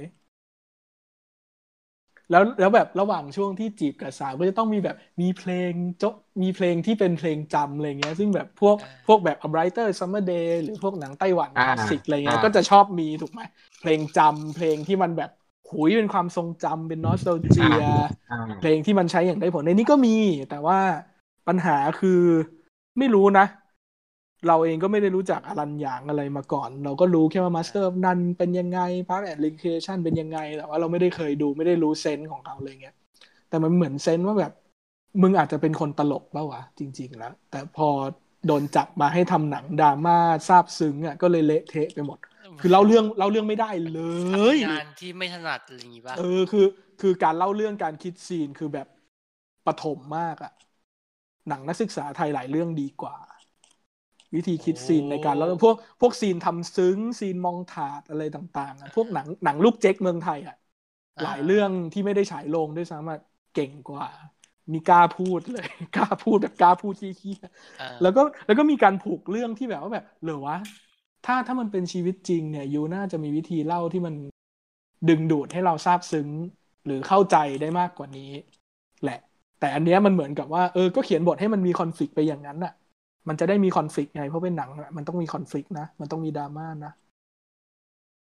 เออทุกอย่างเหมือนหยอดหยอดมาเพื่อให้เอาไปตัดตัวอย่างได้อะมีฉากวิ่งหน้าสวยๆอ๋อมีแบ็กกราวว่าแบบว่า โอ้ยพ่อตายไปตั้งแต่เด็กเนาะในซีนช่วงแรก ๆ ที่ยังเป็นเด็กอยู่เนี่ย ก็มีแบบว่าทหารก๊กมินตั๋งมาเคาะถึงบ้านแบบหูยชีวิตที่เคยอยู่ใต้โอ้เผด็จการโอเคแบบแกอะไรเงี้ยโเออแล้วก็ เออ แล้วก็แค่นั้นเลยเว้ยไม่ได้มีการ ต่อเติออะไรใด ๆ ทั้งสิ้น อีฉากมันแบบทำอีอีฉากเพลงมันทำแบบ checklist เนี่ยเออ มีมีฉากเพลงจำที่เต้นเต้นๆกันก็แบบเออก็เต้นกันซีนหนึ่งแล้วอีเพลงนั้นก็แทบไม่ได้เปิดอีก ไม่ได้เอามาใช้ให้มันมี power มีอะไร ยกเว้นดนตรีประกอบที่แม่งเหมือนทำมาแค่สองเพลง แล้วก็เปิดวนไปวนมาแบบมันก็แบบมันเช็คก็แบบว่าเช็คลิสต์หนังเช็คลิสต์ nostalgia เช็คลิสต์มากเออเออก็ต้องแบบ มีฉากที่ไปเอากันในป่าสวยอะๆมีฉากที่แบบว่า อุ้ยทำอะไรที่แบบว่าเป็นความทรงจำกัน ซึ่งอันนี้ก็คือไปกินข้าวร้านแร้านเหลา แล้วก็วิ่งหนีชักดาบออกมาอ๋อโอ้ยอะไรอย่างนี้โคตรเช็คจะเช็คลิสต์เฮี้ยๆเลย แล้วก็พอแก่ พอแก่แล้วใช่ไหมพอข้ามมาอเมริกาแล้วก็จะต้องมีซีนแบบว่า อุ้ยตั้งใจทำงาน มีมองถาดแบบเปิดร้านปิดร้าน เปิดร้านปิดร้านไปเทคโอเวอร์ร้านมาจากแบบพวกร้านของชำอะอืมเออ มองถาดเปิดร้านปิดร้านเปิดร้านปิดร้าน อุ้ยอยู่จนแก่เลยจนเริ่มใส่แว่นแล้วจากจนจากหนุ่มหล่อกลายเป็นคุณลุง กลายเป็นคุณลุงสีจิ้นผิงแล้วคุณลุงคุณลุงคนจีนที่เราอะเห็นในหนังซีมาเกือบทุกอะเรื่องเลยอะเออคุณอะซีมา เออ ก็ยังมาใช้คุณลุงคนนี้เออใช่แล้วก็ต้องมีความแบบ ไม่เข้าใจกันฉันน่ะอยู่กับเธอมาก็เพอลูกเท่านั้นแหละ ฉันจะเลิกกับเธอแล้วเลยอย่างเงี้ยแล้วก็มีซีนแบบลูกสาวผู้ซึ่งแบบหูยสาวเก่งลูกสาวเด็กๆอะนะก็แบบว่าอ่า ขึ้นเวทีเล่นเปียโนก็อุ้ยเล่นพลาด เล่นพลาดแล้วพ่อก็ไม่พอใจ พ่อก็หันไปตวาดตอนอยู่ในรถอย่าร้องไห้ร้องไห้เดี๋ยวมันไม่ช่วยอะไรหรอกโซแบบว่าพ่อแม่คนแบบเอเชีย เออ แล้วก็แบบอุ้ยเนี่ยเออแล้วก็เนี่ยมีแค่ซีนเดียวนี่แหละ แล้วก็กัดกินเป็นปมกันมาจนโต จนลูกมีผัวจนผัวเลิกกับลูกอะไรต่างๆ นานาว่าไป เนี่ย ทุกอย่างเป็นเช็คลิสต์หมดเลยอะเราเราแม่งนึกภาพในห้องประชุมเป็นประมาณว่า เออเนี่ยเนี่ยเนี่ยช่วงเนี้ยหลังจากมันมี The Farewell ใช่ไหมหลังจากมันอ่า Crazy Rich Asian ใช่ไหมเออเนี่ยเนี่ยเนี่ยเราครับควรจะพยายามหาทางให้มันมี หนังเอเชียนอเมริกันเกิดขึ้นมาอีกเนาะเออเพราะช่วงนี้กระแสมันกำลังมาเนาะเออเออเออเฮ้ยเฮ้ยไหนลองเปิด IMDb เปิดไอเออเออเออเนี่ยเนี่ยเนี่ยมึงมึงลองเปิด IMDb ดูดิว่าแบบว่าเฮ้ยเฮ้ยเฮ้ยแบบ เออมีใครที่เป็นเอเชียนแล้วทำงานอยู่ในวงการบ้างวะเออเอาคนที่ยังไม่เคยทำหนังมาด้วยก็ดีนะไม่จะได้เป็นกระแสแบบเฮ้ยหนังเรื่องแรกของเขาเว้ยเขาได้รับโอกาสแล้วเว้ยในความเป็นคนเอเชียอะไรอย่างเงี้ย แต่เออเนี่ยเนี่ยเนี่ยแต่จริง ๆ แบบเออหนังเอเชียแบบที่คนชอบมันต้องเป็นยังไงนะไหนลองหาดิเออเนี่ยเนี่ยเนี่ยเอ็ดเวิร์ดหยางเออโหวเสี้ยวเสียนเออเออหนังพวกนี้มีซีนยังไงนะเออไหนลองไปโหลดเปิดเปิดเปิดมาเออมีเพลงเนาะเออมีนาสวยเนาะนู่นนั่นนี่นู่นนั่นนี่ต่าง ต่างๆนั้นแล้วก็ออกมาเป็นเรื่องดี ที่เป็น checklist ทุกอย่างเลยอะแบบโหมึงก็กล้าทำเนาะคือคือคือคือคือเราก็ไม่ได้ไปรู้อะไรกับอลันหยางหรอกว่าอลันหยางแบบเออเขาอินจริงไหมเขาอะไรยังไงไหมแต่สำหรับเราอะสิ่งที่มันออกมาในหนังมันคือแบบ โอ้ตาย คือคือ คือเหมือนไม่ได้มีความพยายามทำให้มันลึกซึ้งเลยอะทุกอย่างเป็นคอนฟ lict แบบหนึ่งสองสามหนึ่งสองสามหนึ่งสองสามไล่ไปเรื่อยๆแล้วก็อย่างที่เมื่อกี้โอ๊ตพูดแหละ ทุกอย่าง ทุกคนก็มาเผยใจกันในตอนจบ อยู่ดีๆก็เผยใจกันขึ้นมาซะเฉยๆแล้ว แล้วแม่งก็เป็นซีนเผยใจที่แบบทำไม่ดีด้วยอะคือ คือแบบอ้าวเหรอแค่นี้เองเหรออ๋อซึ้งแล้วเหรออะไรอย่างเงี้ย ตอนนั่งดูแบบกูแทบจะเดินก็ไม่ถามนี่ซึ้งแล้วเหรอ เพราะว่าตอนตอนกลางเพราะอย่างอีคอนฟ lict ที่ทำให้ชีวิตมันเปลี่ยนอะก็งงมากงงแบบงงเลยอะงงแบบงงชิบหายคือ คืออีตัวพระเอกอะก็แบบจากเด็ก ๆ ก็โตขึ้นมาใช่ไหมแล้วก็ก็มาเจอกับน้องผู้หญิงที่รู้จักกันที่นาอืมอีกทีหนึ่งตอนโตแล้วก็จีบกันนางก็เป็นสาวเปรี้ยวไปเต้นรำกันไป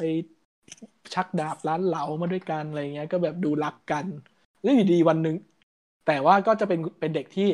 มีฝันว่าแบบเออ อยากไปอเมริกา เพราะว่าเป็นคนแบบฟังเพลงฝรั่งดูหนังฮอลลีวูดเขาชอบ Otis Redding กันด้วยนะเว้ยสองคนน่ะอ่าอ่าอืมเขาชอบ Otis Redding กันด้วยเว้ยแต่ว่าก็ชอบอยู่เพลงเดียวแหละเพลงนั้นแหละเพลงที่ดังๆอะจำไม่อ่าได้ละ Sitting on the Dock of the Bay อะอ่าอ่า something เออ แล้วอยู่ดีๆ วันหนึ่งก็ เจ้าของโรงงานที่พระเอกทำงานอยู่กับแม่ ก็เดินมาถามระหว่างที่ทำงานอยู่ว่า เออ เนี่ย ได้ยินว่าเลืออยากไปอเมริกาใช่ไหมครับครับใช่เป็นความฝันของผมเลยครับ เนี่ยแล้วถ้ามีโอกาสนะจะเป็นยังไงลองดูไหมล่ะอะไรเงี้ย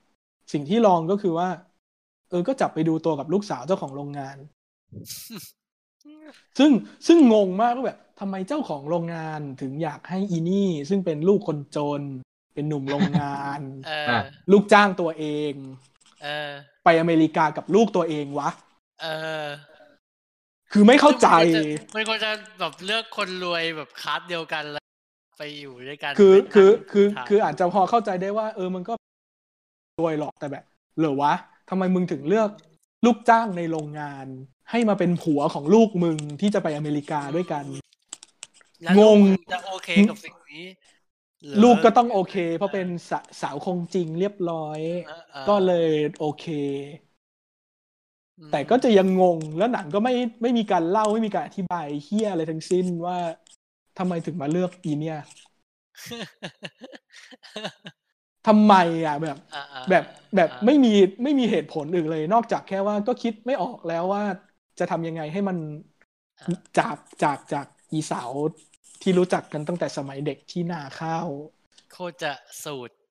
เออแต่แล้วเออเป็นสูตรที่ไม่อธิบายเฮียอะไรเลยด้วยก็แบบ แล้วจนวันหนึ่งก็เหมือนกับว่า แม่โดนเครื่อง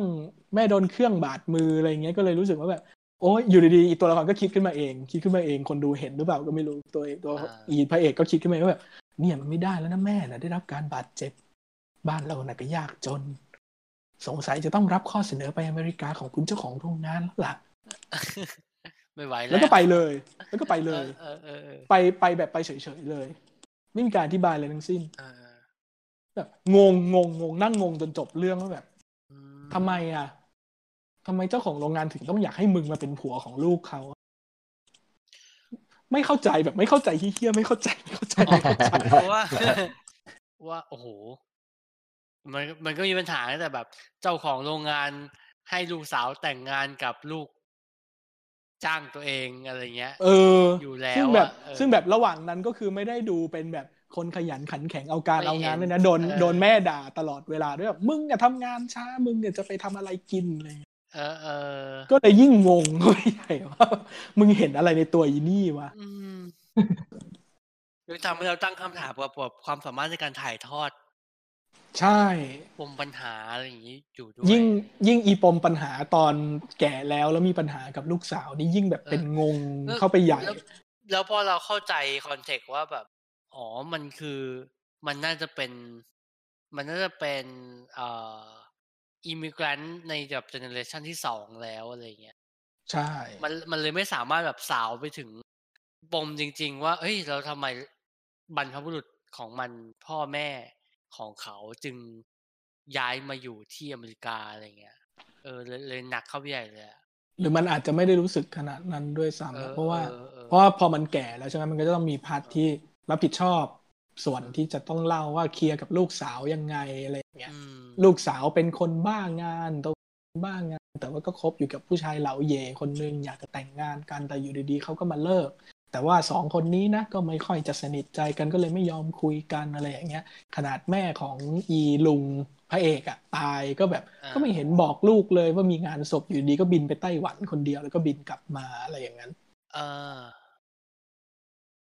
แต่ก็นั่นแหละ อีความไม่เข้าใจของมันที่นำเสนอมานอกจากการเล่าผ่านอีซีนเล่นเปียโนซีนเดียวที่ flashback ไปใช่ไหมก็จะแบบว่า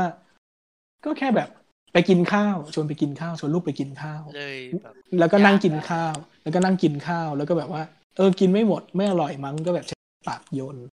ลูกก็ถามแบบอ้าวไม่กินแล้วเหรออืมไม่กินแล้วลูกก็แบบ จุ๊บจับจุ๊บจับขึ้นมา ว่า พ่อนะชวนหนูมากินข้าว แต่พอหนูมากินด้วยก็นั่งกันเป็นชั่วโมง พ่อก็ไม่เห็นจะพูดอะไรเลยอ้าวก็พ่อไม่รู้นี่นะว่า แกอยากให้พ่อพูดอะไรหรือเปล่าบาบาบาบาบาบาแล้วอยู่ดีอีลูกก็อิโมชัน a ลขึ้นมา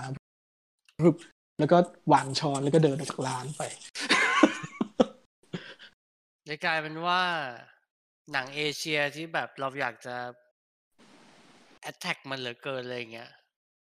แบบแบบสารคดีเรื่อง All in My Family อะอันอันนี้น่าจะเคยพูดถึง อ่าที่อยู่ใน Netflix ด้วยใช่ไหม เออ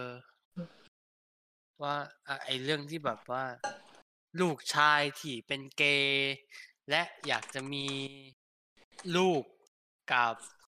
อ่าสามีตัวเองอะไรเงี้ย อืม เออ แล้วแล้วต้องแบบต่อสู้กับความคาดหวังของพ่อแม่อะไรเงี้ย อันเนี้ยเลยแบบกลายเป็นแบบไฮโฮปขึ้นมาเลยอะมันมันมันเลยกลายเป็นแบบแหมโอ้พอเทียบกันแล้ว All in My Family นี่แบบสกอร์สูงกว่ามากๆเลยอะไรเงี้ย ทั้งทั้งๆที่ทั้งทั้งๆที่หนังหนังเรื่อง All in My Family นี่พยายามจะแบบข้ามหลายปัญหามากเลยนะ อืม เออแแต่ก็แบบว่า อืม Tigertail นี่แม่งโหดร้ายเหมือนกันนะเนี่ยอืมออนมา Family นี่คือปมประเด็นของตัว subject คือว่า ซึ่งซึ่งเป็นผู้กำกับเองด้วยนะ ก็คือ อ่าตัวเองเป็นเกย์และเป็นลูกชายชาวจีนแท้ เลือดจีนบริสุทธิ์เท่านั้นที่จะแบบทำให้หลานของฉันเป็นที่น่าพึงพอใจอืมแล้วคุณปู่ก็ถามเหลือเกินว่า เมื่อไหร่จะพาเมียมา เมื่อไหร่จะพาลูกมาอะไรเงี้ยอืมเออ อันเนี้ย เบาไปเลย เมื่อเทียบกับไทเกอร์เทลไทเกอร์เทลคือแบบฟลีดไปหมดอะอะไรแบบวะ คือคืออีตรงที่มันรักกันก็ไม่ได้แบบจะอะไรขนาดนั้นด้วยนะ แล้วแล้ววิธีขี้คายพล็อดอันเนี้ยก็แบบเฮี้ยมากคือคืออีตอนเด็กอะก็แบบอะอยู่ดีๆมึงก็หนีมาอเมริกาแต่งงานกับลูกสาวเจ้าของโรงงานใช่ไหมไม่บอกเออเขาไม่อะไรไม่ได้ติดต่อกันอืมอะไรเงี้ย พอตอนแก่ปุ๊บ เลิกกับเมียแล้วกำลังจะเริ่ม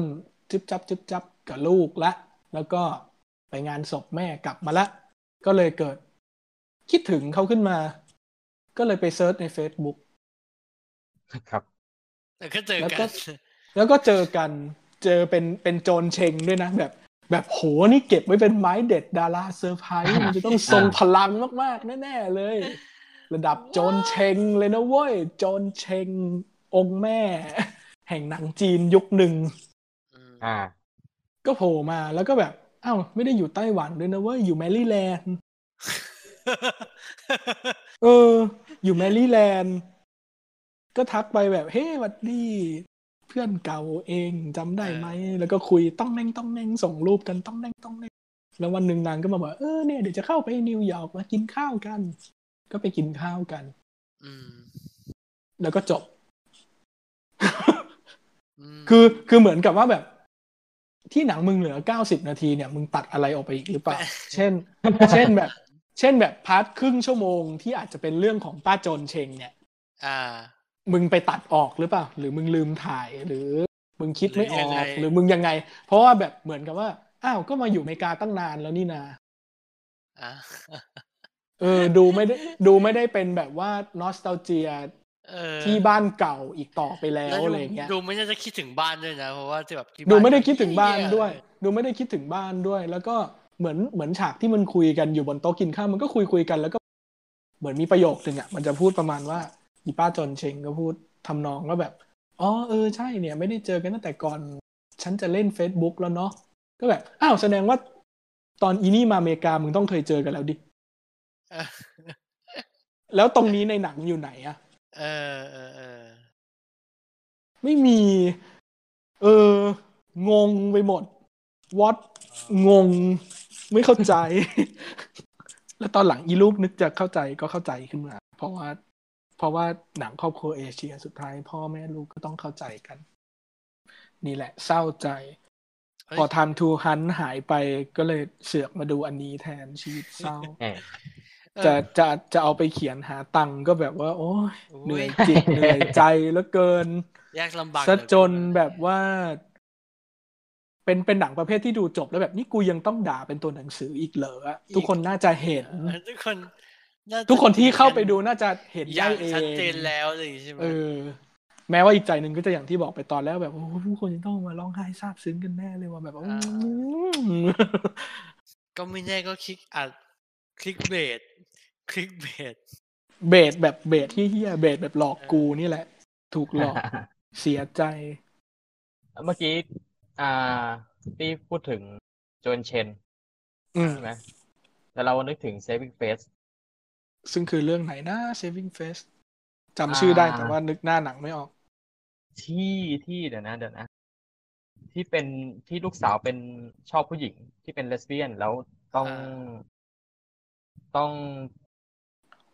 ปิดบังกับครอบครัวใหญ่ เหมือนเป็นชุมชนจีนในนิวยอร์กอะอ่าชุมชนอ่าอ่าก็ปะไม่ประเด็นของเราคือ Saving Face กำกับโดย Alice Wu ซึ่งกำลังจะมีหนังใหม่เข้า Netflix อืมอ่าซึ่งคือเรื่องอะไรเอ่ย The Half Puppet เข้าอ๋ออ๋ออ๋ออ๋ออืม เข้าพฤษภาหนึ่งพฤษภาอ่า เห็นคนพูดก็เป็นอยู่แต่แต่ดูเป็นหนังอ่าทรง Netflix มากเลยอะหนังวัยรุ่นเน็ตใช่ใช่หนัง high school อ่าเออ เป็นแบบ เป็นพล็อตแบบเธอเธอเขียนจดหมายให้ ให้คนที่เราแอให้บชอบเขาหน่อยอืม อ่า ที่เหลือก็เดากันไป เดากันไปได้ นี่มันแบบว่า All the Boys I've Loved เออ คือคือเนี่ย clickbait แบบเนี้ย กูไม่ดูกูมาตายกับ Tigertail เนี่ยเอออุตส่าห์อุตส่าห์รอดพ้นจากอะไรแบบนี้มาแล้วใช่ไหมคือคืออีพวกนั้นอะเป็นอะไรที่แบบว่าดู้ไปแล้วก็คงรู้สมมุติถ้ามันดีก็ก็จะอ่าชอบแค่ประมาณวันนั้นนี้อะเหมือนอ่าเหมือนที่เพิ่งไปดู Hello My Name is Doris มาอ่าอ้าวอ่าไม่ดีเหรอ มันก็สนุกดีแต่ก็จะมีอ๋อความโอเคมีความ สูตรแบบสูตรสูตรซะจนอืมซะจนแบบ เออ ก็ก็ประมาณนี้แหละเนาะแต่แซลลี่ฟิลก็ตลกดีอะไรอย่างเงี้ยอ๋อทั้งๆที่มันแบบมี potential ที่จะแบบไปไกลกว่านั้นได้ ไปไปไกลกว่านั้นได้มาอ่ากแต่หนังหมดอายุไปแล้วไม่เป็นไรหรอกว้าเราดูไอ้นี่เว้ยคิมคอนเวเนียนเว้ยอืมอืมมันลงจบแล้วใช่ไหม Netflix ไม่แน่ใจว่าจบหรือยังนะอืม เพิ่งเพิ่งมาลงนั่นน่ะซีซั่นใหม่หมายถึงโอ๊ตดูจบซีซั่นแล้ว อ๋อ ยังไม่จบเลยนะเหลือประมาณแบบสองสามตอนอะไรเงี้ย แต่ว่าอ่าโอเคมันเล่าได้แหละ เพราะว่ามันไม่ใช่ซีรีส์แบบตอนต่อตอนต่อตอนต่อตอนไปเรื่อยๆอะไรเงี้ย มันเป็นอ่าอ่าอ่ามันเป็น มันเป็นซิทคอมแบบ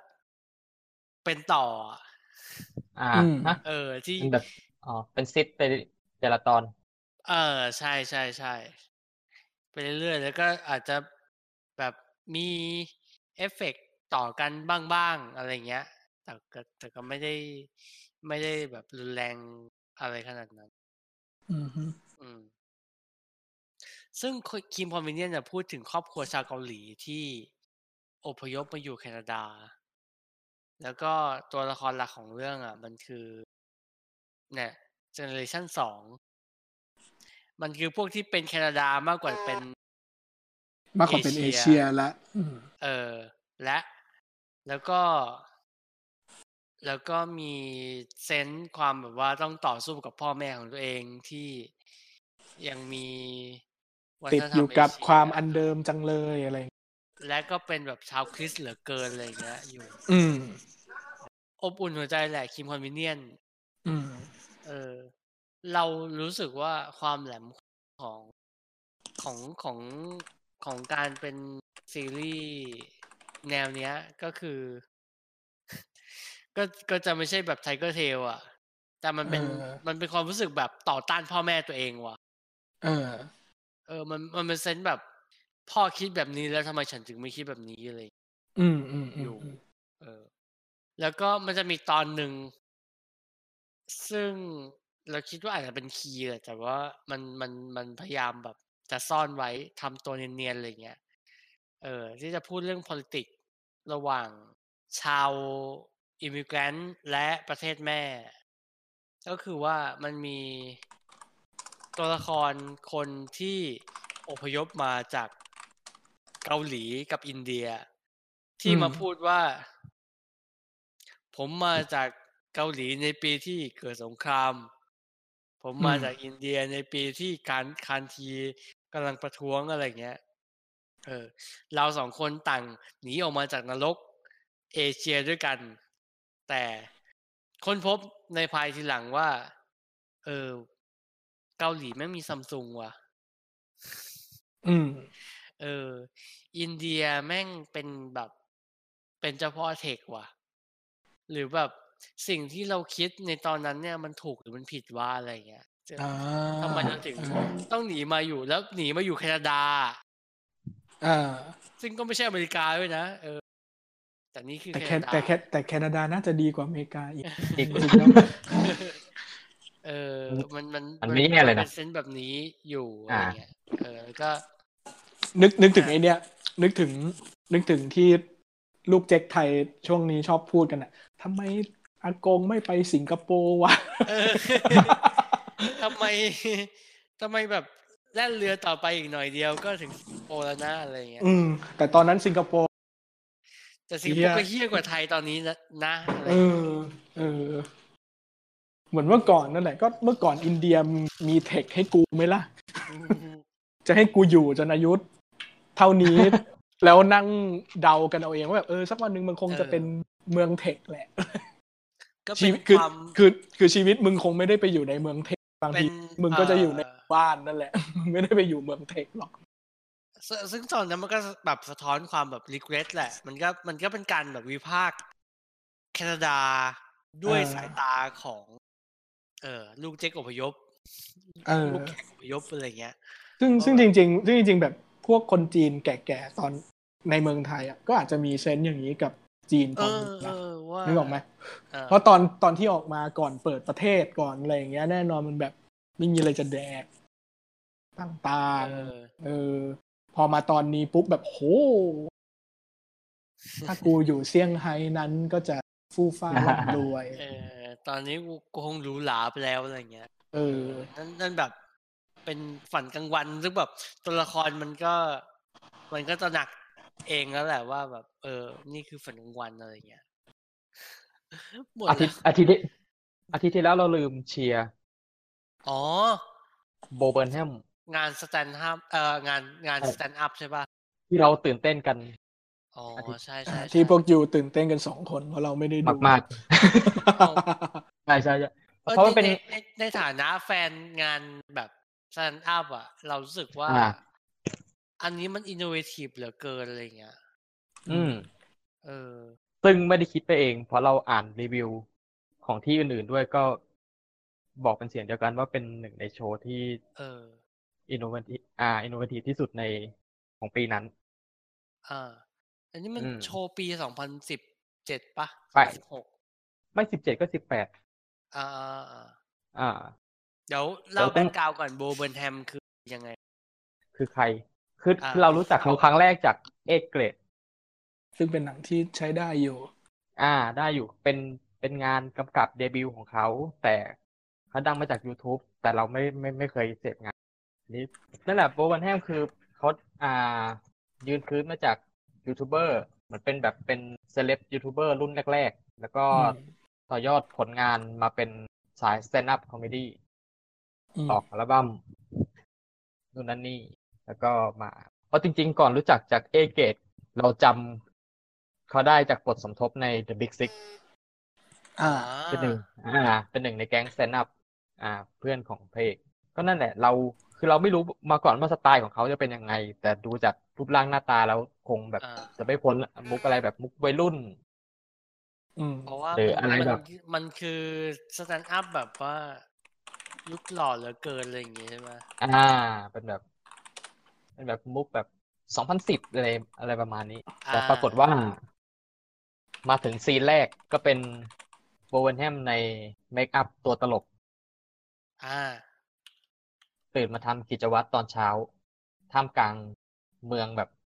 เทาๆมนๆ แล้วก็มี monologue ว่าแบบ คุณจะมาดูตลกกันทำบ้าอะไรโลกใบนี้มัน fucked up อืมเออไปหมดแล้วเลยว่ะมัน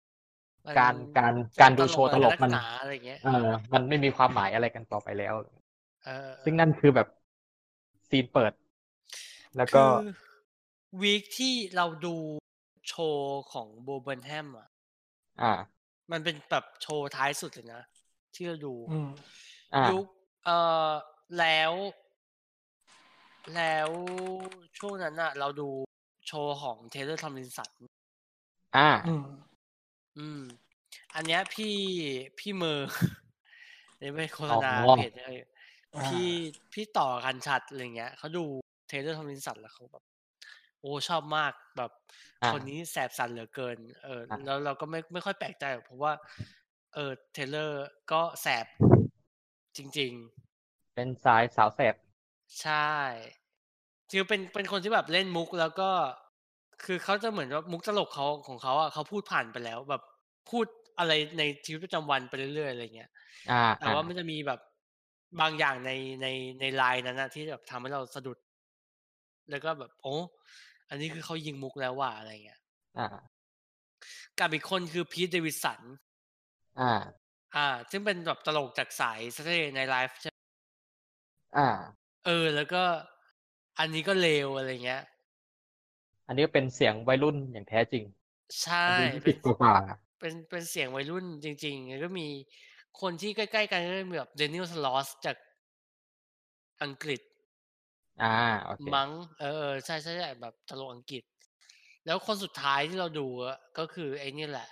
เออบูเบิร์นแฮมซึ่งโชว์ที่เราดูของบูเบิร์นแฮมอะ เป็นโชว์ที่มาก่อนสามคนก่อนหน้าเนี้ยอืม เออ แล้วก็ เรารู้สึกถึงความสมาธิสั้นว่ะ ของคนยุคเนี้ย แบบ ใช่ มันมีความกระโดดไปมามากมายอะ เพราะโบเบนแฮมนี่ดังมาจากการเป็น YouTube ยูทูบเบอร์อ่าเออใช่ปะอ่า เออ แล้วแบบมุกของมัน มันจะไม่สามารถแบบเกาะเกี่ยวกับเป็นธีมเดียวกันได้ทั้งตลอดทั้งโชว์เลย มันมันทำแบบนั้นไม่ได้เว้ย มันจะแบบโดดเราเล่นมุกนี้เสร็จปุ๊บมันจะโดดไปโชว์อีกแบบหนึ่งใช่โดยไร้เออการความต่อเนื่อง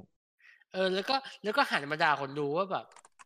คุณกำลังคาดหวังสิ่งนี้อยู่ใช่ไหมคุณก็ผมอ่าจะตอบมุกนี้ใช่ไหมอะไรเงี้ย ผมไม่มีหรอกนะ มันไม่มีแบบ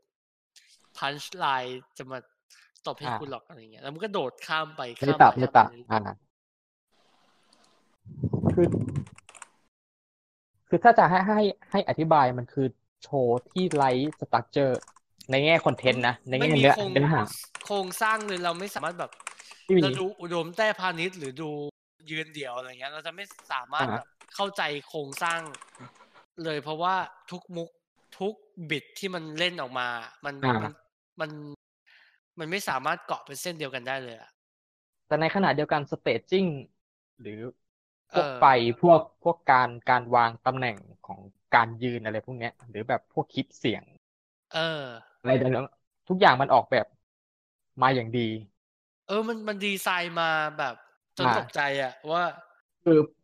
ไม่เคยเห็นดีไซน์ที่เป๊ะขนาดนี้มาก่อนในโชว์ stand-up ออื่นๆเหมือนเหมือนเป็นกึ่งกึ่ง stage show เลยด้วยซ้ำไม่ใช่เป็นการแบบใช่เป็นใช่การที่โชว์โชว์แบบ ไม่ใช่ stand-up ที่โชว์การการเขียน หรือการแบบการหยิบสิ่งละอันพันละน้อยในชีวิตมาเล่าในเชิงตลกอย่างเดียว แต่เป็นโชว์ที่แบบ ออกแบบมาอย่างดีในในความไร้โครงของมันเนี่ยแหละ เออ เราเรารู้สึกถึงโครงสร้างอะตอนที่เราดูพีทเดวิดสันอ่า เออไอโชว์ล่าสุดใน Netflix อะอ่ามันหันมาบอกคนดูว่าแบบ ตรงเนี้ย คุณจะหยุดดูโชว์ผมไปเลยก็ได้นะ แล้วไปอ่าเอากัน อ่าเพราะผมคิดว่ามุกผมเซ็กซี่พออะไรเงี้ยอ่าอ่าเออ แล้วก็แบบว่า แล้วอีกสักพักหนึ่งมันก็หันกลับมาคุยกับกล้องว่าแบบ เอากันเสร็จแล้วใช่ไหมงั้นเรามาตลกกันต่อนะอะไรเงี้ย มันเป็น sense ของการเป็นตลก interactive อะอ่า คืออมมันอืมมันอืมมันเล่นมันเล่นกับคนดูอะหันมาบอกว่าแบบ คุณจะหยุดเมื่อไหร่ก็ได้นะแต่ถ้าคุณเล่นต่อผมจะพร้อมผมพร้อมจะแบบ มีมุกเล่นต่อให้คุณอะไรเงี้ยเออ แต่ว่าอี เนี่ยมันไปไกลกว่านั้นอะอีโบมันไปไกลกว่านั้นที่แบบว่าอะเออโบเบอร์มันแฮมอะมันสามารถที่แบบ คุณจะหยุดดูเมื่อไหร่ก็ได้เลยอะ เพราะว่ามุกผมแม่งไม่ต่อเฮียอะไรกันเลยเลย อืม เออ มีความคือเราปั่นเราป่วนในระดับนั้นอยู่อะ เราพูดถึงไปว่ามันมันเหมือนการดูสเก็ตเออ sketch comedyใน YouTube แบบเรียงเรียง playlist ต่อกันแล้วแบบกด random อืม มีการร้องเพลงบางทีก็มีแบบปล่อยมุก one-liner อ่า ทีเดียวยิงยิงชงตบจบ แล้วก็ move ไปมุกอื่น แล้วมันจะเกลียดมากกว่า มันจะไม่ยอมให้ผู้ชม interactกับมันระหว่างโชว์ แบบว่า อ่าอ่าผู้ชมแบบตะโกนขึ้นมาแบบพี่ฉันชอบคุณ ฉันชอบไอเดียนี้อะไรเงี้ยอ่าผมว่าแบบอย่าทำแบบนั้น ผมไม่ต้องการความเห็นของคุณ เพราะ ในแง่หนึ่งอะโอเคมันมันคงเป็นมุกตลกแหละ แต่ว่าเราเข้าใจว่ามันพยายามจะคุมทามมิ่งคุมอืมจังหวะของตัวเองอยู่อะอืมอืมเออโดยที่แบบว่าจะไม่ยอมให้การแบบด้นสดมามาแบบทำลายจังหวะในการโชว์ของมันต่อไปอะไรเงี้ยแปลกมาก ๆ แบบมันมันมันมันเป็นโครงสร้างที่เราไม่คิดว่า เฮ้ยคือนี่มันต้องคือตลก นี่คือตลกที่ไม่ต้องการให้คนดูมีส่วนร่วมวะอ่า แต่ในขณะเดียวกันมันก็เรียกเออมันเรียกร้องงานกำกับ ประมาณหนึ่งจากคนที่ดูทางบ้าน ใช่ใช่เราเรารู้สึกว่าคนที่ดูในในใน venue ในใน hall นั้นน่ะ ประสบการณ์จะไม่เหมือนกับการการที่เราดู การที่เราดูผ่าน Netflix พอเราพอเราจะได้เห็น lighting โดยรวม เราจะได้เห็นแบบมุมกล้องบางอย่าง โชว์เนี้ยเราจะรู้สึกว่ามันต้อง คนดูต้องผ่านการดู stand-up แบบเทดิชันแนลแบบปกติมามาประก่อนมาณหนึ่งอ่ามีเขาเรียกว่ามีประสบการณ์ในการแบบดูเข้าอ่าคือจเข้าริงเข้าใจโครงสร้างของ อ่า ดั้งเดิมก่อนอะไรอย่างงี้ใช่ไหมอ่าอ่าแต่มันก็ดูได้แต่มันจะสนุกน้อยลงนิดนึง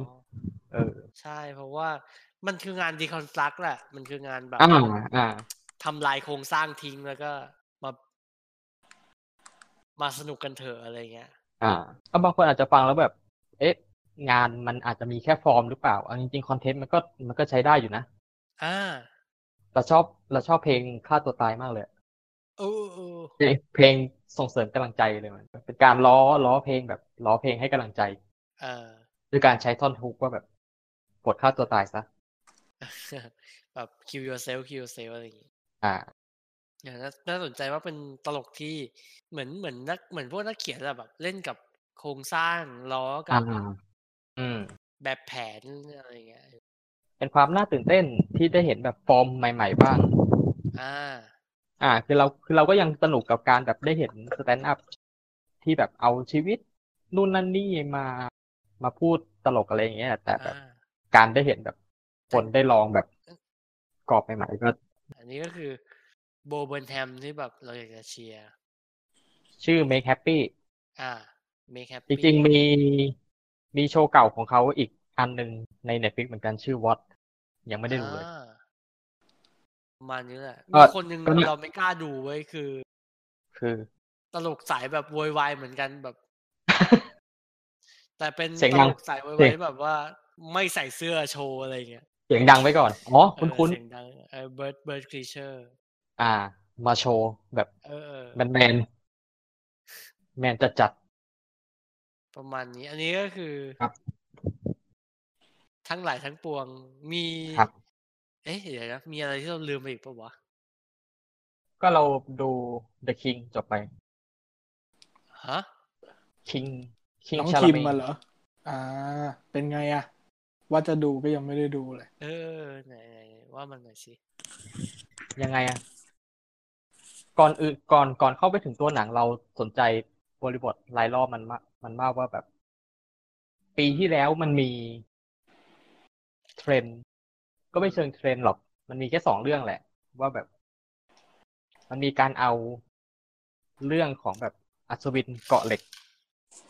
มาทำโดยผู้ผู้กำกับแบบเลเวลใกล้เคียงกันหนึ่งคือ The King ของเดวิดมิชอตอืมอ่าใช่ไหมที่ มิชชั่นที่ทำ The Rover ใช่ไหมใช่ใช่ใช่ทำ Animal อ่า Kingdom อ่านั่นแหละ แล้วก็ แล้วหนังดีทั้งนั้นเลยนะใช่ แล้วก็มี Outlaw King ของเดวิดแมคเคนซี่อ่า ของ Netflix อ่าฮะเหมือนกัน เออ แล้วเนี่ย ปีหน้า ปีเอ้ย ไม่ใช่ปีหน้าดิปีเนี้ยเดวิดโลเวอรี่ก็จะมี Green Knight อีก โออ่าเคอ่าอ่าอ่าอ่าใช่อ่าของ A24 อันนี้คือกษัตริย์เอ่อกษัตริย์อาอาเธอร์เลยเอออ่า ซึ่งเราก็แบบมันเป็นปรากฏการณ์หรือมันเป็นความบังเอิญอะไรสักอย่างที่อืมคุ้มอยู่กับทุกคนก็สนใจอัศวินขึ้นมา เออ ซึ่ง The King ของชาลเมเป็นเรื่องของพระเจ้าเฮนรี่ที่ห้าอ่า อ่า ซึ่งเวอร์ชันก่อนหน้านั้นรู้สึกจะเป็นเคนเนตบราน่ามั้ง Henry V อืม อ่าเฮนรี่อ่าใช่ เป็นช่วงช่วงเริ่มต้น ก็ไม่เชิงช่วงเริ่มต้นหรอกเขาเขาเขาก็เอาแปลงมาจากของเชคสเปียร์เหมือนกัน อ่า ก็เป็นช่วงที่แบบรอยต่อ การขึ้นครองบัลลังก์และการไปตีฝรั่งเศส ซึ่งซึ่งซึ่งซึ่งแบบเฮนรี่ที่ห้านี่คือมีหนังมาแบบน่าจะร้อยปีแล้วอะอ่าอ่าทำทำแล้วเหมือนทำแบบอีกไม่จบไม่สิ้นทำกันทุกๆ ทศวรรษศตวรรษ อ่าเอออ่า ดีบ้างเฮียบ้างแล้วแต่สัตว์ที่ป๊อปป๊อปค่อยอ่าๆป๊อปก็ป๊อปพอเชคสเปียร์นั่นแหละ ก็เหมือนเป็นข้อบังคับของแบบพอได้พุ่งกับออสเตรเลียมาเนอะก็จะมีอืมตัวละครสมทบเป็นเมนอาเบนเมนเดอร์สันแล้วก็โจเอเจอร์ตันอ่าเหมือนเป็นพี่เบนพี่เบนพี่เบนเนี่ย เมื่อไหร่จะได้เลิกอ่าเล่นเป็นตัวร้ายสักที เขาเก่งนะเว้ยแต่ว่า อ่า แต่แบบ เขารับงานซ้ำหรือแบบมีแต่บทนี้มายื่นให้เขาเออ อะ เอเย่นต์หาแต่งานแบบนี้ให้อะ จริงๆเอ้ยจริง ๆเขามันมีเรื่องหนึ่งเขาเป็นแบบกึ่ง loser แต่หนังไม่ค่อยดีเท่าไหร่ ชื่อ Land of Steady Habits เป็นหนัง Netflix เหมือนกันเออ เห็นผ่านๆอยู่ อ่า พอได้บทคนดีก็แบบ หนังเสือกไม่ดี อะต่อกลับมาก็ อ๋อพูดถึงบทสมทบต่ออีกนิดนึงก็มีน้อง Thomasin มาอีกแล้วพักนี้เจอหน้าเริ่มบ่อยจังเริ่มฮิตแล้วเริ่มฮิตอ่า มาเป็นโถแต่ Land of Steady Habit นี่ Nicole Holofcener เลยนะใจจ้ะใช่จะไม่ดี แล้วก็มี Robert Pattinson เป็น เป็นเจ้าชายฝรั่งเศส ซึ่งมาแบบคอมิกแบบเฮี้ยๆทั้งสำเนียงทั้ง acting ไม่ไม่รู้คิดอะไรกันอยู่ อ่า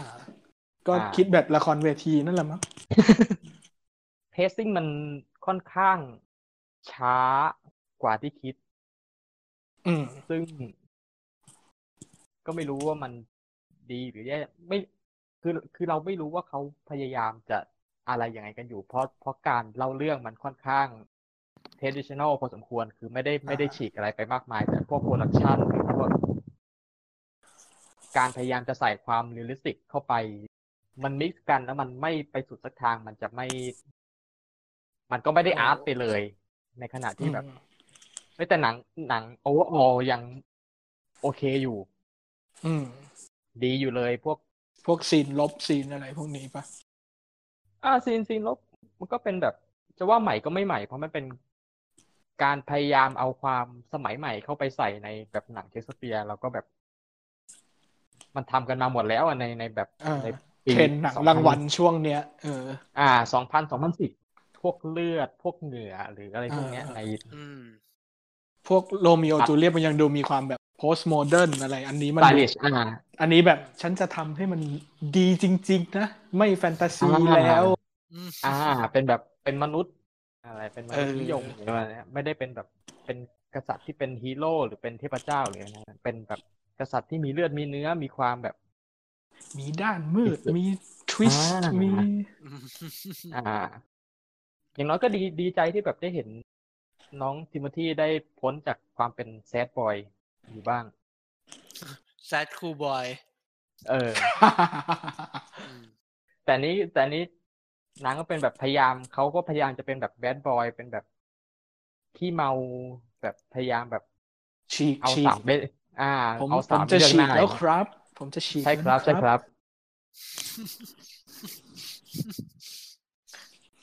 แต่แบบพอกลับเข้ามาในวังก็โดน Ben Mendelsohn ดูถูกว่าแบบรูปร่างอย่างแกไม่เหมาะจะเป็นกษัตริย์หรอกอืมโธ่กลับมาก็โดนพ่อโดนพ่อจิกหัวด่าอยู่ดีอืมก็เหมือนหนัง หนังมันจะตอนตอน ตอนลงใหม่ ๆ มันจะมีความฮิตฮอตประมาณหนึ่ง เพราะมันมี scene ที่ตัวที่ที่อ่าตัวพระเจ้าเฮนรี่ถกเถียงกับเมียที่เป็นลูกสาวกษัตริย์ฝรั่งเศส ซึ่งอืมเล่นโดย อ่า Lily-Rose Depp อืมที่แบบที่เถียงกันว่าที่ฉันต้องบุกฝรั่งเศส เพราะแบบระบอบเธอมันการขึ้นมาการมีอยู่ของกษัตริย์ ของพ่อของเธอเนี่ยมันไม่ชอบธรรมอะไรมันอืมอ่าแล้วแล้วอ่า แล้วน้องก็อ๋อเถียงกลับมาว่าแบบก็ระบอบเธอก็ไม่ต่างกันเท่าไหร่หรอก ราชวงศ์เธอก็ฆ่าราชวงศ์อื่นเข้ามาปกครองอังกฤษ เหมือนกันไม่ใช่เหรออุ้ยตายอ่าความความเมืองไทยเนาะเอออ่าความเดอะคราวกิซีนนดอมอ่าซีนนั้นก็มีความฮอตฮิตอยู่ช่วงหนึ่งนั่นแหละ โอเคครับ ถ้าถ้าว่างๆสักสองชั่วโมงครึ่งก็ นี่ใช่ลืมเวลามันไปแล้วนะเนี่ยแซดร้อยสี่สิบนาทีอืมไม่ไม่ได้จะดู กูกดเข้ามาดูมึงไม่ต้องเด้งโลโก้ขึ้นมา นั่นแหละครับ ถ้าโหยหาความเกาะเหล็กชงเชงอืมไม่ได้แฟนตาซีอะไรมากมายอะไรขนาดนั้นก็อืมไม่ใช่เขาไปดู The Witcher กันหมดแล้วเหรอ นั่นน่ะสิ โอ้ยทางนั้นมันน่ามันมีความฉูดฉาด น่าสนใจมากที่ซีรีส์ Witcher ถูกด่านะ ที่เล่าเรื่องไม่เรียงไทม์ไลน์อะโอ้โหเล่าเรื่องแบบแบบ parallel timeline อะไรอย่างเงี้ยโดนด่าแค่เรื่องนั้นเหรอ เห็นในหนึ่งเห็นในเห็นในนึ่งเห็นตอสมัยนี้ก็ออกจะชอบกันไม่ใช่เหรอ กลับไปกลับมาว่าแบบอืมมันก็แบบดูไม่เห็นรู้เรื่องเลย ยากไปหรือเปล่าอะไรเงี้ยแต่ตอนนี้น่าจะพ้น น่าจะพ้นข้อถกเถียงกันไปแล้วล่ะเพราะว่าเออ ไปด่าเรื่องอื่นกันแทน เออไปด่าเรื่องอื่นกันแทน นอกจาก Tigertail ครับที่เหลือก็ดูแต่ของหมดเวลาทั้งหลายทั้งปวง ครับ เออในในในลองลองเล่ามาให้หลบเราให้ให้ให้คนฟังรู้สึกเสียดายสักหน่อยสิว่ามีอันไหนมันดีงามบ้าง ก็ไปดูลอสมาไม่ใช่เหรอ เป็นไงบ้างฮะ Lost in Tra อ๋อลอสเออเออลอส Lost ทางเลชั่นในปี 2020 เป็นยังไงบ้าง ก็อะเรียกดี๋ว่าไงเดี๋ยวต้องอะต้องหมายเหตุใครทำอะไรว่าอยู่ ใครทำอะไรก๊อกแก๊กก๊อกแก๊กอ๋ออ๋อเราหยิบขนมหยิบปังออกมาจากถุงอ๋ออ๋อเราเทน้ำแข็งอยู่ ต่างคนต่างแบบไม่ว่างอะเดี๋ยวอะ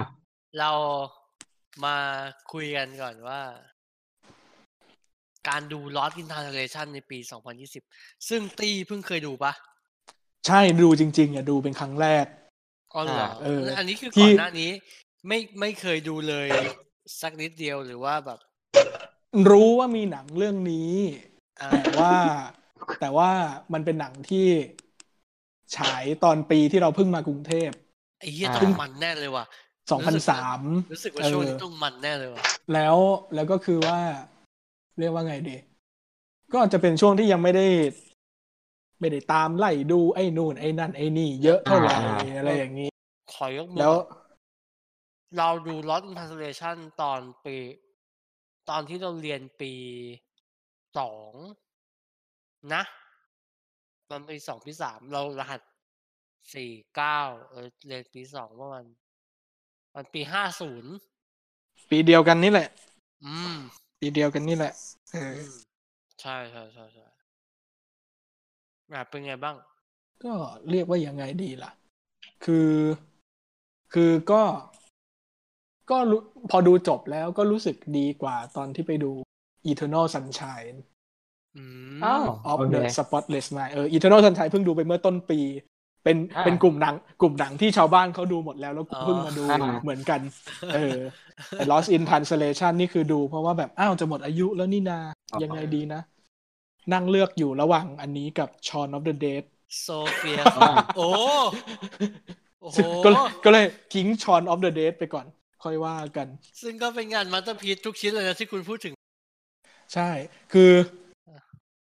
เนี่ยแหละ ปากคือปากบอก ปากชอบปากชอบไปขิงชาวบ้านใช่ไหมแบบอีอ่ารู้จักอ่า Scarlett Johansson จาก Black Widow เหรออะไรเงี้ยเออแต่กูเพิ่งกู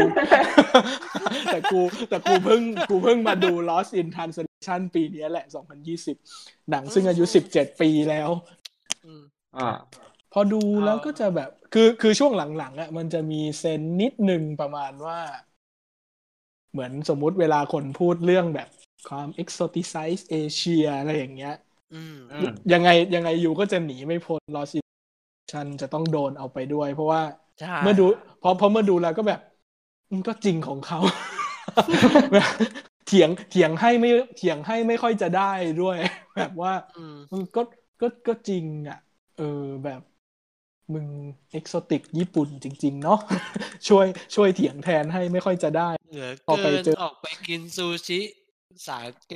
สายพานต่างอันนั้นไม่ค่อยอะ แต่อีซีนไปเจอร้านจัมบะอะแบบเอออ่าเถียงแทนให้ไม่ได้แล้วว่าอันนั้นอะอ่าความแบบว่า โอ้ย แต่ถามว่า Ex- ทำตัว expat เหลือเกินเอออะไรอย่างนั้น แต่ถามว่าในถามว่าส่วนที่พอเราดูรอบเนี้ย ใช้คำว่ารอบนี้เหมือนดูเยอะไม่เพิ่งได้ดูแต่แต่ว่าแต่แต่แต่แต่เรียกแต่เรียกว่ามีชีวิตอยู่ด้วยการแบบว่าที่ผู้คนรอบตัวแบบนั่งเดา นั่งซาบซึ้งอยู่แบบเฮ้ยแกเขากระซิบอะไรกันนะแกตอนจบอ่านั้นั้นน่ะ เพลงอ่านั้นน่ะ อะไรอย่างเงี้ยอ่าพอพอเพิ่งได้มาดูก็รู้สึกว่าเออนอกจากหว่องนอกจากอะไร อีหนังเรื่องนี้เอฟเฟกต์หนักหนังนักศึกษาไทยเยอะเหมือนกัน อืมอืมใช่เซนส์เซนส์ภาพเสียงที่มันจะมีความอ่า MV MV เนาะอืมการใช้เพลงเก๋ๆอะไรอย่างเงี้ยอ่าพูดเรื่องความสัมพันธ์อะไรต่างๆ เราว่าเราว่าหนังเราว่ามันเป็นหนังที่ทิ้งมรดกอะไรไว้ให้กับคนทำหนังในไทยประมาณหนึ่งเหมือนกันเลยเรานะรู้สึกว่าส่วนที่ innovative อะคือการใช้แสงยามเย็นหรือแบบ ไฟที่ลอดเข้ามาในอพาร์ตเมนต์อะเออเราคือคือพ่วงกับภาพคือ Lance Acord ใช่ไหมเป็นน่าจะเป็นสาย MV เราก็เพิ่งรู้จักนี่แหละ ตกใจมากที่ไม่ชิงออสการ์เว้ย เป็นเป็นต้นธารของพวกแบบว่า ไฟลอดเข้ามาผ่านม่าน ผ่านอพาร์ตเมนต์หรือตัวละครเนาะเราแล้วก็เรารู้พวกสึาแบบเด็กๆอะที่ หมายถึงแบบเด็กเด็กภาพยนตร์อะที่ที่อืมอืม gen ใน gen นั้นน่ะมันอ่าเรียนรู้สิ่งเนี้ยจากจาก lost in translation ก็คือว่า และน่าจะจาก MV สายใกล้ ๆ กัน มันทำให้ไฟสีส้มมันสวยอะอืมแสงเมจิกอา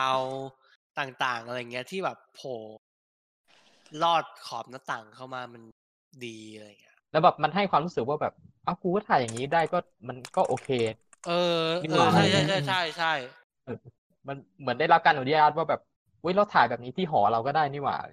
เออถูกต้องแล้วอะไรเงี้ย มันดูอ่ามัมันดูเป็นดูเป็นความสวยที่อาชีพได้ด้วยตัวเองอ่าตอนแต่ถามแต่แต่แต่แบบเออมันสวยจริง ๆ ว่ะ เรารู้สึกว่าอ่าสิ่งที่ทำให้หนังมันยังมันยังผ่านข้ามมาได้อะแม้ว่าทั้งเรื่องมันจะมีความแบบเอ็กโซติไซญี่ปุ่นกันซะจนแบบว่าอืมนะ จนขนลุกเลยนะบางทีแบบ เออเออเออหลายซีนคือจะมีความแบบ เอ้ยต้องขนาดนี้เลยเป้าวะอะไรเงี้ย แล้วแต่แต่ว่ามันจะมีเกราะป้องกันอยู่ว่าแบบ อ๋อ ใครใครกำกับหนังเรื่องนี้วะอ๋อชื่อโซเฟียค่ะ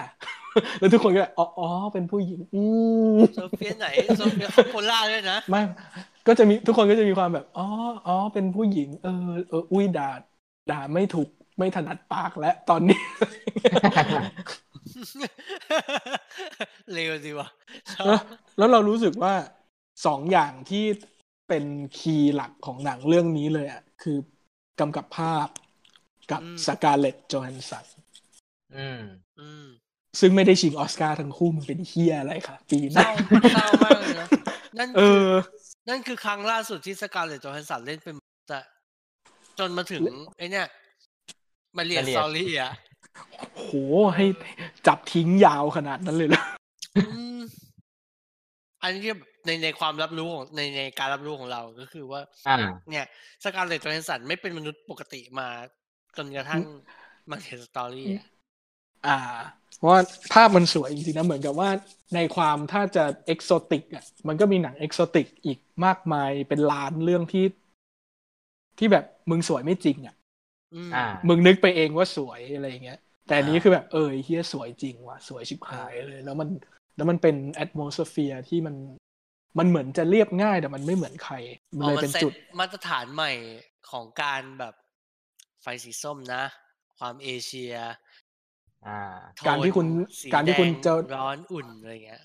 เวิร์กความกับห้อง work กับห้องกำแพงกระจกแสง หรือไอ้พวกทัศนียภาพที่เป็นเมืองเมืองอะไรอย่างเงี้ย อ่า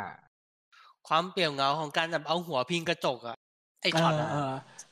ที่ซึ่งเอาหัซึ่งแบบว่าพิกระจกเออซึ่งแบบว่านอกจากนอกจากบ่องอะไรเงี้ย เรารู้สึกว่าเรื่องนี้มันก็ค่อนอาจจะไป inspire พวก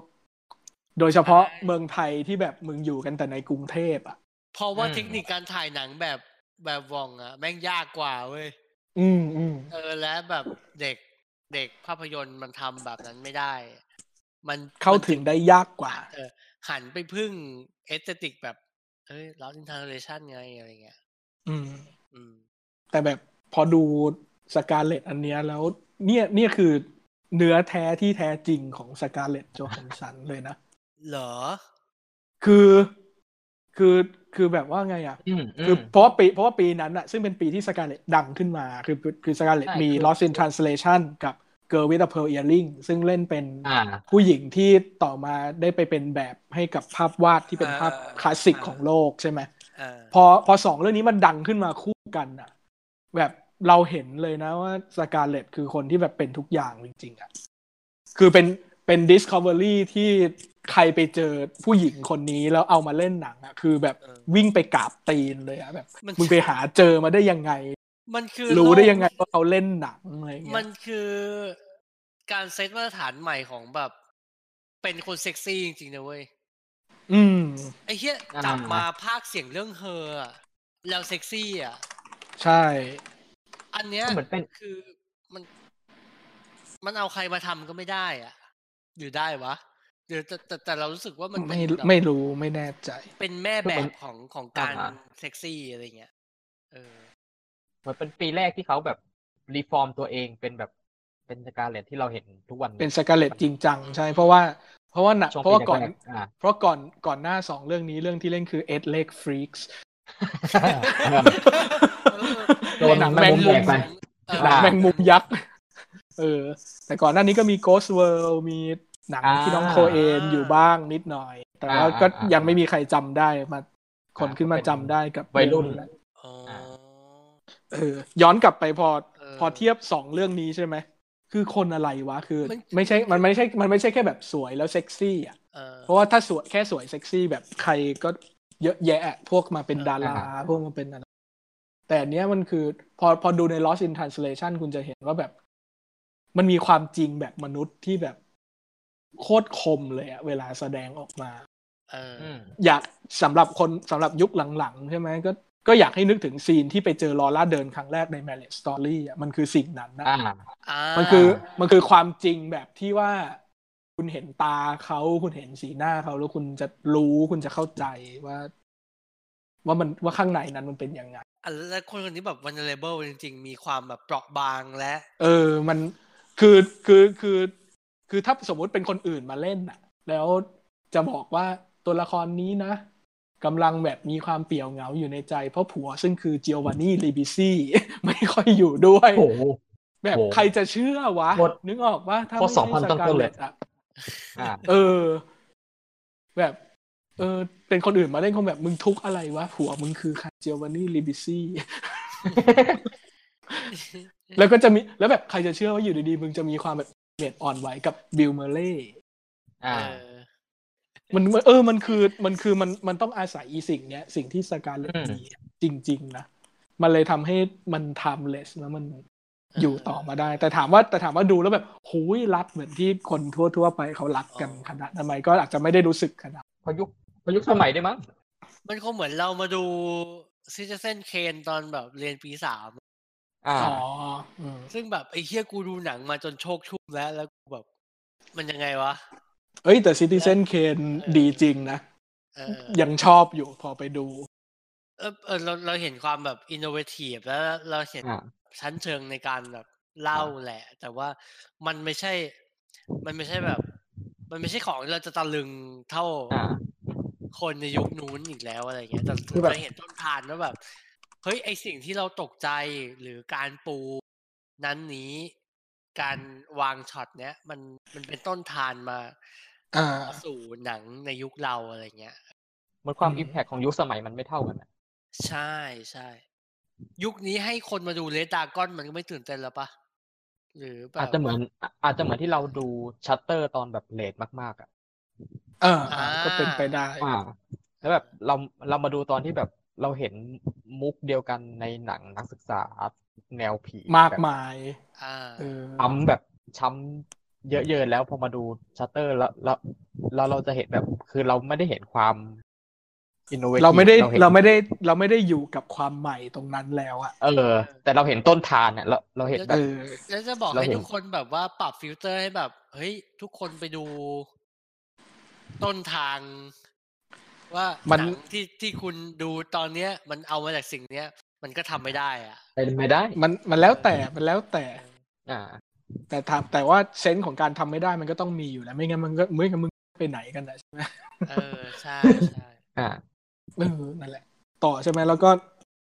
สกาเลตมันมีความจริงความอะไรแบบนี้อยู่อะแบบโคตรมนุษย์เลยในขณะที่แบบสวยเซ็กซี่ แล้วก็ดู pure ด้วยดู innocent อะอ่าอ่า เอออันนี้อันนี้คือฟิลเตอร์ของแบบ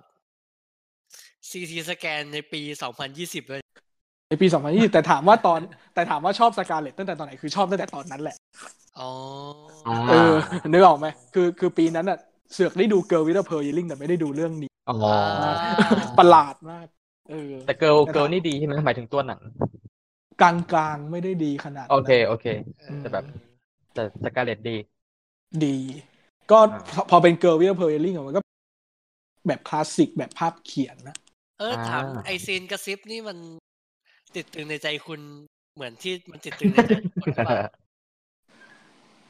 เรียกว่ายังไงดีเหมือนเหมือนเหมือนระหว่างทางอะเราจะมีความรู้สึกว่า ซึ่งอาจจะเป็นฟิลเตอร์ของปีนี้ก็ได้นะอ่าซึ่งเป็นปีที่เรียกว่า มึงมี Me Too แล้ว มีอะไรทุกตอย่่างมากมายๆขึ้นมามากมายแล้วใช่ไหม ระหว่างทางเราจะมีความรู้สึกว่าหนังมันเล่นอยู่ เล่นว่าแบบ เออ Bill Murray จะเป็นอินทิเม e พาร์ทของสกาเลตหรือเป็น father figure อ่าอืมที่เธอไม่มีอะไรแบบนั้นเออแล้วว่าหนังมันพยายามจะเล่นกับตรงนี้อยู่นะเพราะว่าถ้าเกิดสมมติสมมติมึงเล่นเป็นแบบ อุ้ยรักคุณลุงคนนี้อะไรอย่างเงี้ยมึงก็จะถูกปัดไปอยู่กับ ยี่สิบหนังที่พระเอกนางเอก อายุห่างกันจนน่าเกลียดเลยค่ะบอกว่ามึงก็จะไปอยู่มึงก็จะไปอยู่ใน list นั้นไงนึกออกไหมเออ ก็จะดูเป็น list list หนังไม่ PC หนังตกยุคอะไรอย่างนั้นไปอ่าแต่เราว่ากลายเป็นพอผู้กำกับเป็นผู้หญิงด้วยอะไรเงี้ยแล้วเราว่าอ่า part หนึ่งมันคงมีมันคงมีส่วนที่เป็นไอความรู้สึกที่ตัวเองมีกับ Francis Ford Coppola เข้ามาด้วย ในทางหนึ่งอะไรออ๋อย่างมันเงี้ยมีความโศกเศร้าของแบบโซเฟียและพ่อ เรารู้สึกอย่างนั้นนะ อันนี้อาจจะคิดเกินไปเองก็ได้คือ คือไม่ต้นทานมันมันคือแบบนางก็อกหักนางก็เลิกกับผัวอะไรอย่างนี้มาแหละนึกออกไหมเออคือเรา confirm idea เนี้ยตอนที่เรา Somewhereเพราะเรารู้สึกว่าโซเฟียเขาเขาจับไม่ใช่ไม่ใช่ไม่ไม่สามารถตัดสินได้ว่าเขามีอิชชูกับเรื่องนี้หรือเปล่านะแต่ เรารู้สึกว่าเขาจับความเปลี่ยวเหงาหรือความรู้สึกเนี้ย ที่ที่เขาแบบรู้สึกกับพ่อเขาอะอืม เออ มาอยู่ในในเรื่องเนี้ยได้ อืมประมาณหนึ่งนะ เออเดี๋ยวที่เอาเอาจริงๆแล้ว เราซึ่งเป็นคนดูก็คงไม่รู้หรอกว่าเขาคิดอะไรอยู่ว่า อืม มันมันดูสวยงามกว่าการที่จะแบบผู้หญิงเปลี่ยวคนหนึ่งรักผู้ชาย ที่แก่กว่า และอืมมีเวลาให้อะไรเงี้ยพอพอพอระหว่างทางเรารู้สึกว่าเออหนังมันเหยียบเส้นอันนี้อยู่ โดยรู้ตัวเออเป็นอะแล้วก็ทำแบบนุ่มนวลค่อนข้างละเอียดอะไรเงี้ยพอพอมันมาเป็นซีนท้ายเราเรากลับรู้สึกว่า เออ เราไม่ได้ไป เราไม่ได้ไปติดกับ ติดในความทรงจำกับกระซิบเออเออเรารู้สึกว่าเราเราชอบที่ตอนท้ายมันกล้าจูบกันเลยมากกว่า เอออ๋อออืมเออ เหมือนกับว่า เออกูกูเหยียบเส้นกูเล่นอันนี้มาทั้งเรื่อง แล้วตอนท้ายแบบโอเคอ่าชัดเจน ในอย่างชัดเจนสวยงามในจังหวะที่แบบเออมันอ่าสวยงามมันมันดึงให้เรารู้สึกคล้อยตามไปได้ด้วย ดูดูดูได้เราเรารู้สึกว่าก็มันมันมันน่าจะยังเป็นหนังที่ก็ยังทำงานกับคนอยู่นะอ่าในไม่ว่าจะเป็นในเลเวลที่มันเรียบง่ายที่สุดหรือ หรือพยายามจะดูหาอย่างอื่นเพิ่ม อ่า เพียงแต่ว่ามันอาจจะไม่ได้แบบมีลักษณะแบบโหย sensation อะไร ขนาดนั้นแล้ว เออเออเออเออมันก็ไม่มันก็แต่แบบโรยราไปตามสิบเจ็ดปีของมันนิดหน่อย แต่อ่าแต่ก็เซอร์ไพรส์เหมือนกันว่าแบบเออมันก็ไม่ได้โรยราเยอะเท่าไหร่นะมันก็ยังมีพลังในมันมันสามารถ present ความเป็นแบบสองพันโลกโลกในช่วงสองพันต้นๆได้ไหมเรารู้สึกว่า อันนี้อันนี้ของเราเองนะ เรารู้สึกว่าอ่าอืมอายุของหนังมันอยู่ได้ยาวกว่านั้นนะคืออืมอืมด้วยเซนส์ด้วยด้วยด้วยความรู้สึกของมันอะเออเป็นเป็นความเป็นความโรแมนติกที่ข้ามยุคสมัยไปได้ได้ไกลกว่าเดิม คิดว่าพอมีพอเห็นแต่ว่าหนังไม่ได้พยายามจะไปเน้น มันไม่ได้มันไม่ได้มันไม่ได้ไปหยิบมาใช้ซะจนกลายเป็นตัวตนของหนังแล้วก็ผูกตัว ปีนั้นไปเลยอืมอะไรเงี้ยอืมเรารู้สึกว่ามันก็เลือกมาใช้ได้ค่อนข้าง มันจะมีไอความนั่นแหละไอพวกตัวไอพวกตัวรอบๆแอนนาอ่าฟาลิสจิโอ Anna นี่ Faris ลิเบซี่อะไรต่างๆเอเอออ เออ มันจะมันถ้าถ้ามันจะเห็นไอความเป็นยุคสมัยความเป็นมันก็จะไปจากตรงนี้แหละมั้ง แต่หนังไม่ได้เล่นกับมันซะจนหนักมือเกินไปอืมเพราะเพราะว่าพวกหนังที่แบบพยายามจะเล่นหนักมือแบบนี้มาก ๆ มันสุดท้ายมันจะติดกับดักตัวเองคือแบบ พอพ้นอ่าทศวรรษนั้นมาแล้วมึงก็มึงอาจจะตามชาวบ้านเขาออกมาไม่ได้นะ มาดูตอนนี้แล้วแบบโดนหัวเราะใส่ เออ อะไรอย่างเงี้ย เอ้ยพอพูดอย่างนี้นึกถึง Social Network เลยอะอืมรู้สึกว่าเป็น อ่า โอเค เป็นหนังดีที่แบบตามยุคสมัยไม่ได้อะไรเงี้ย แต่แต่เราแต่เราว่าอย่าง Social Network มันพยายาม ก็คือ คือกูก็เบี่ยงมาแล้วไง เบี่ยงมาเล่าเรื่องตัวตน เรื่องเออ existential เรื่องจิตวิทยาไป มากกว่าที่จะไปพูดเรื่องเทคโนโลยียุคสมัยอ่าเออ อะไรแบบนั้น แต่มันพยายามจะอธิบายจากณจุดนั้นว่าเออเทคโนโลยีกับจิตใจคนblah blah อะไรว่าอืมแล้วว่ามันก็พอพ้นมาได้อยู่เพียงแต่ว่ามันก็จะไม่ฮือฮาแบบปีที่มันอยู่เท่านั้น แบบเนี่ยเมื่อไหร่ Zodiac จะลง Netflix คนจะได้ดูเยอะ อุ้ยแต่เป็นหนังที่เหนื่อยสัตว์เลยนะ อ่า เออ แล้วก็เป็นหนังหนังเรื่องแรกแหละที่เรารู้สึกว่าไอ้เฮียกูคงไม่ต้องคาดหวังอะไรกับหนังสืบหาฆาตกรรมอีกต่อไปแล้วอะไรเงี้ย เพราะแม่งไม่เจออืมเป็นหนังที่มาก่อน My Hunter แต่มาหลัง Mem- Memory of Murder ใช่ๆอืมแบบกลายเป็นว่าติดอยู่ตรงกลางแล้วก็ แล้วก็แบบหลงหายไปเลย เอ้ยจะถามนั่นดีกสิว่า ถามว่าบิ๊กรู้สึกยังไงนะแบบลองมองย้อนกลับไปตอนนี้บิ๊กรู้สึกยังไงกับอะไรนะ Lost in Translation เหรอ คือเราไม่ได้ดูอ่าเลย คือความอืมความจำกับกับเรามันมันล้างมาก แต่แต่ที่เราสังเกตได้คือ คนที่นอสต a จิกกับ Lost Translation อะ มันคือยุคเรา อ่าอืมคือเด็ก เด็กหนังช่วงเนี้ย คือจะไม่ค่อยเหอะ โซเฟียคอเปล่าหรือสไปโจนก็ไม่ค่อยแล้วนะอ่า คือคือไม่ไม่รู้เขาดูอะไรแหละ แต่แบบสองอ่าสองคนเนี้ย มันมันจะเป็นเหมือนเป็น มันเป็นไอคอนของของเออยุคเออยุคแต่หอันึ่นงนี้เห็นด้วยนะเออ เห็นด้วยเออมันดูเป็นเป็นไอคอนแบบยุคนั้นเหมือนเป็นตัวเหมือนยืนอ่ายืนเหมือนเหมือนเหมือนที่ถัดจากนั้นอีกสักสี่ห้าปี ไม่ใช่สี่ห้าปีผ่านมาถึงสักประมาณสองพันสิบหน่อยหน่อยสองสิบต้นต้นๆ มันก็จะมีเด็กฟิล์มที่กรีด Xavier Dolan กันไงอ่าอ่าใช่ใช่ใช่พวกสายเปรี้ยวอะ พวกสายเปรี้ยวอ่าของแต่ละยุคเออแล้วตอนนี้โดนลองก็ตายไปแล้ว ใช่เสียใจ แต่จริงๆแล้วแฟชั่นแบบโดนลองเราว่ามันมันล้าสมัยง่ายนะมามาไวไปไวอะไรเงี้ย เหมือนเรารู้สึกว่าพอมัน พอมันพยายามทำตัวแฟชั่นน้อยลงอะอ่า อืมมันก็ไม่มีอะไรเลย มันเอาเออกลายเป็นอย่างนั้นไป เออใช่อ่า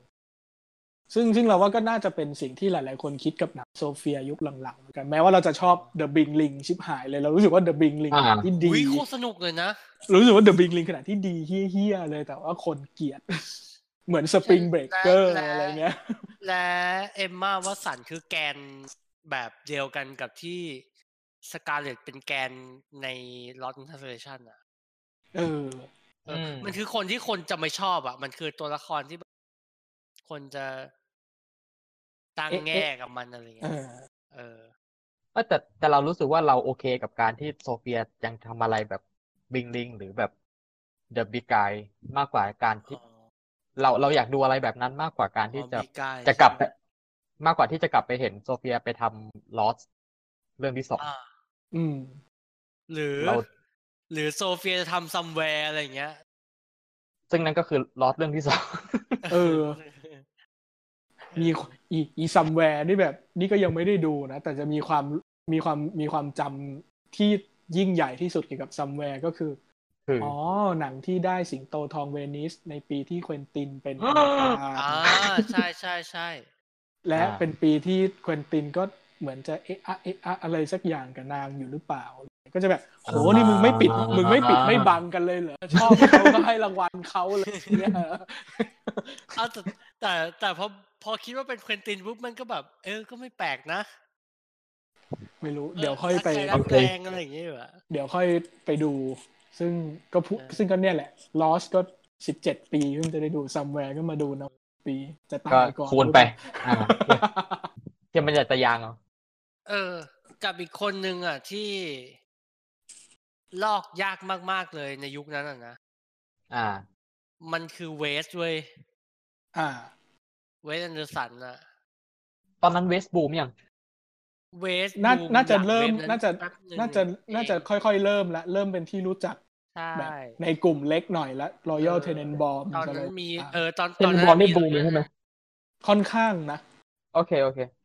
ค่อนข้างแต่ว่าเป็นบูมบูมบูมเล็กโอเคๆ เออว่าแปลกเหลือเกินอีกคนแบบนี้อืมอ่าทำหนังแบบสไลด์โชว์อะทอ่าำทำหนังแบบ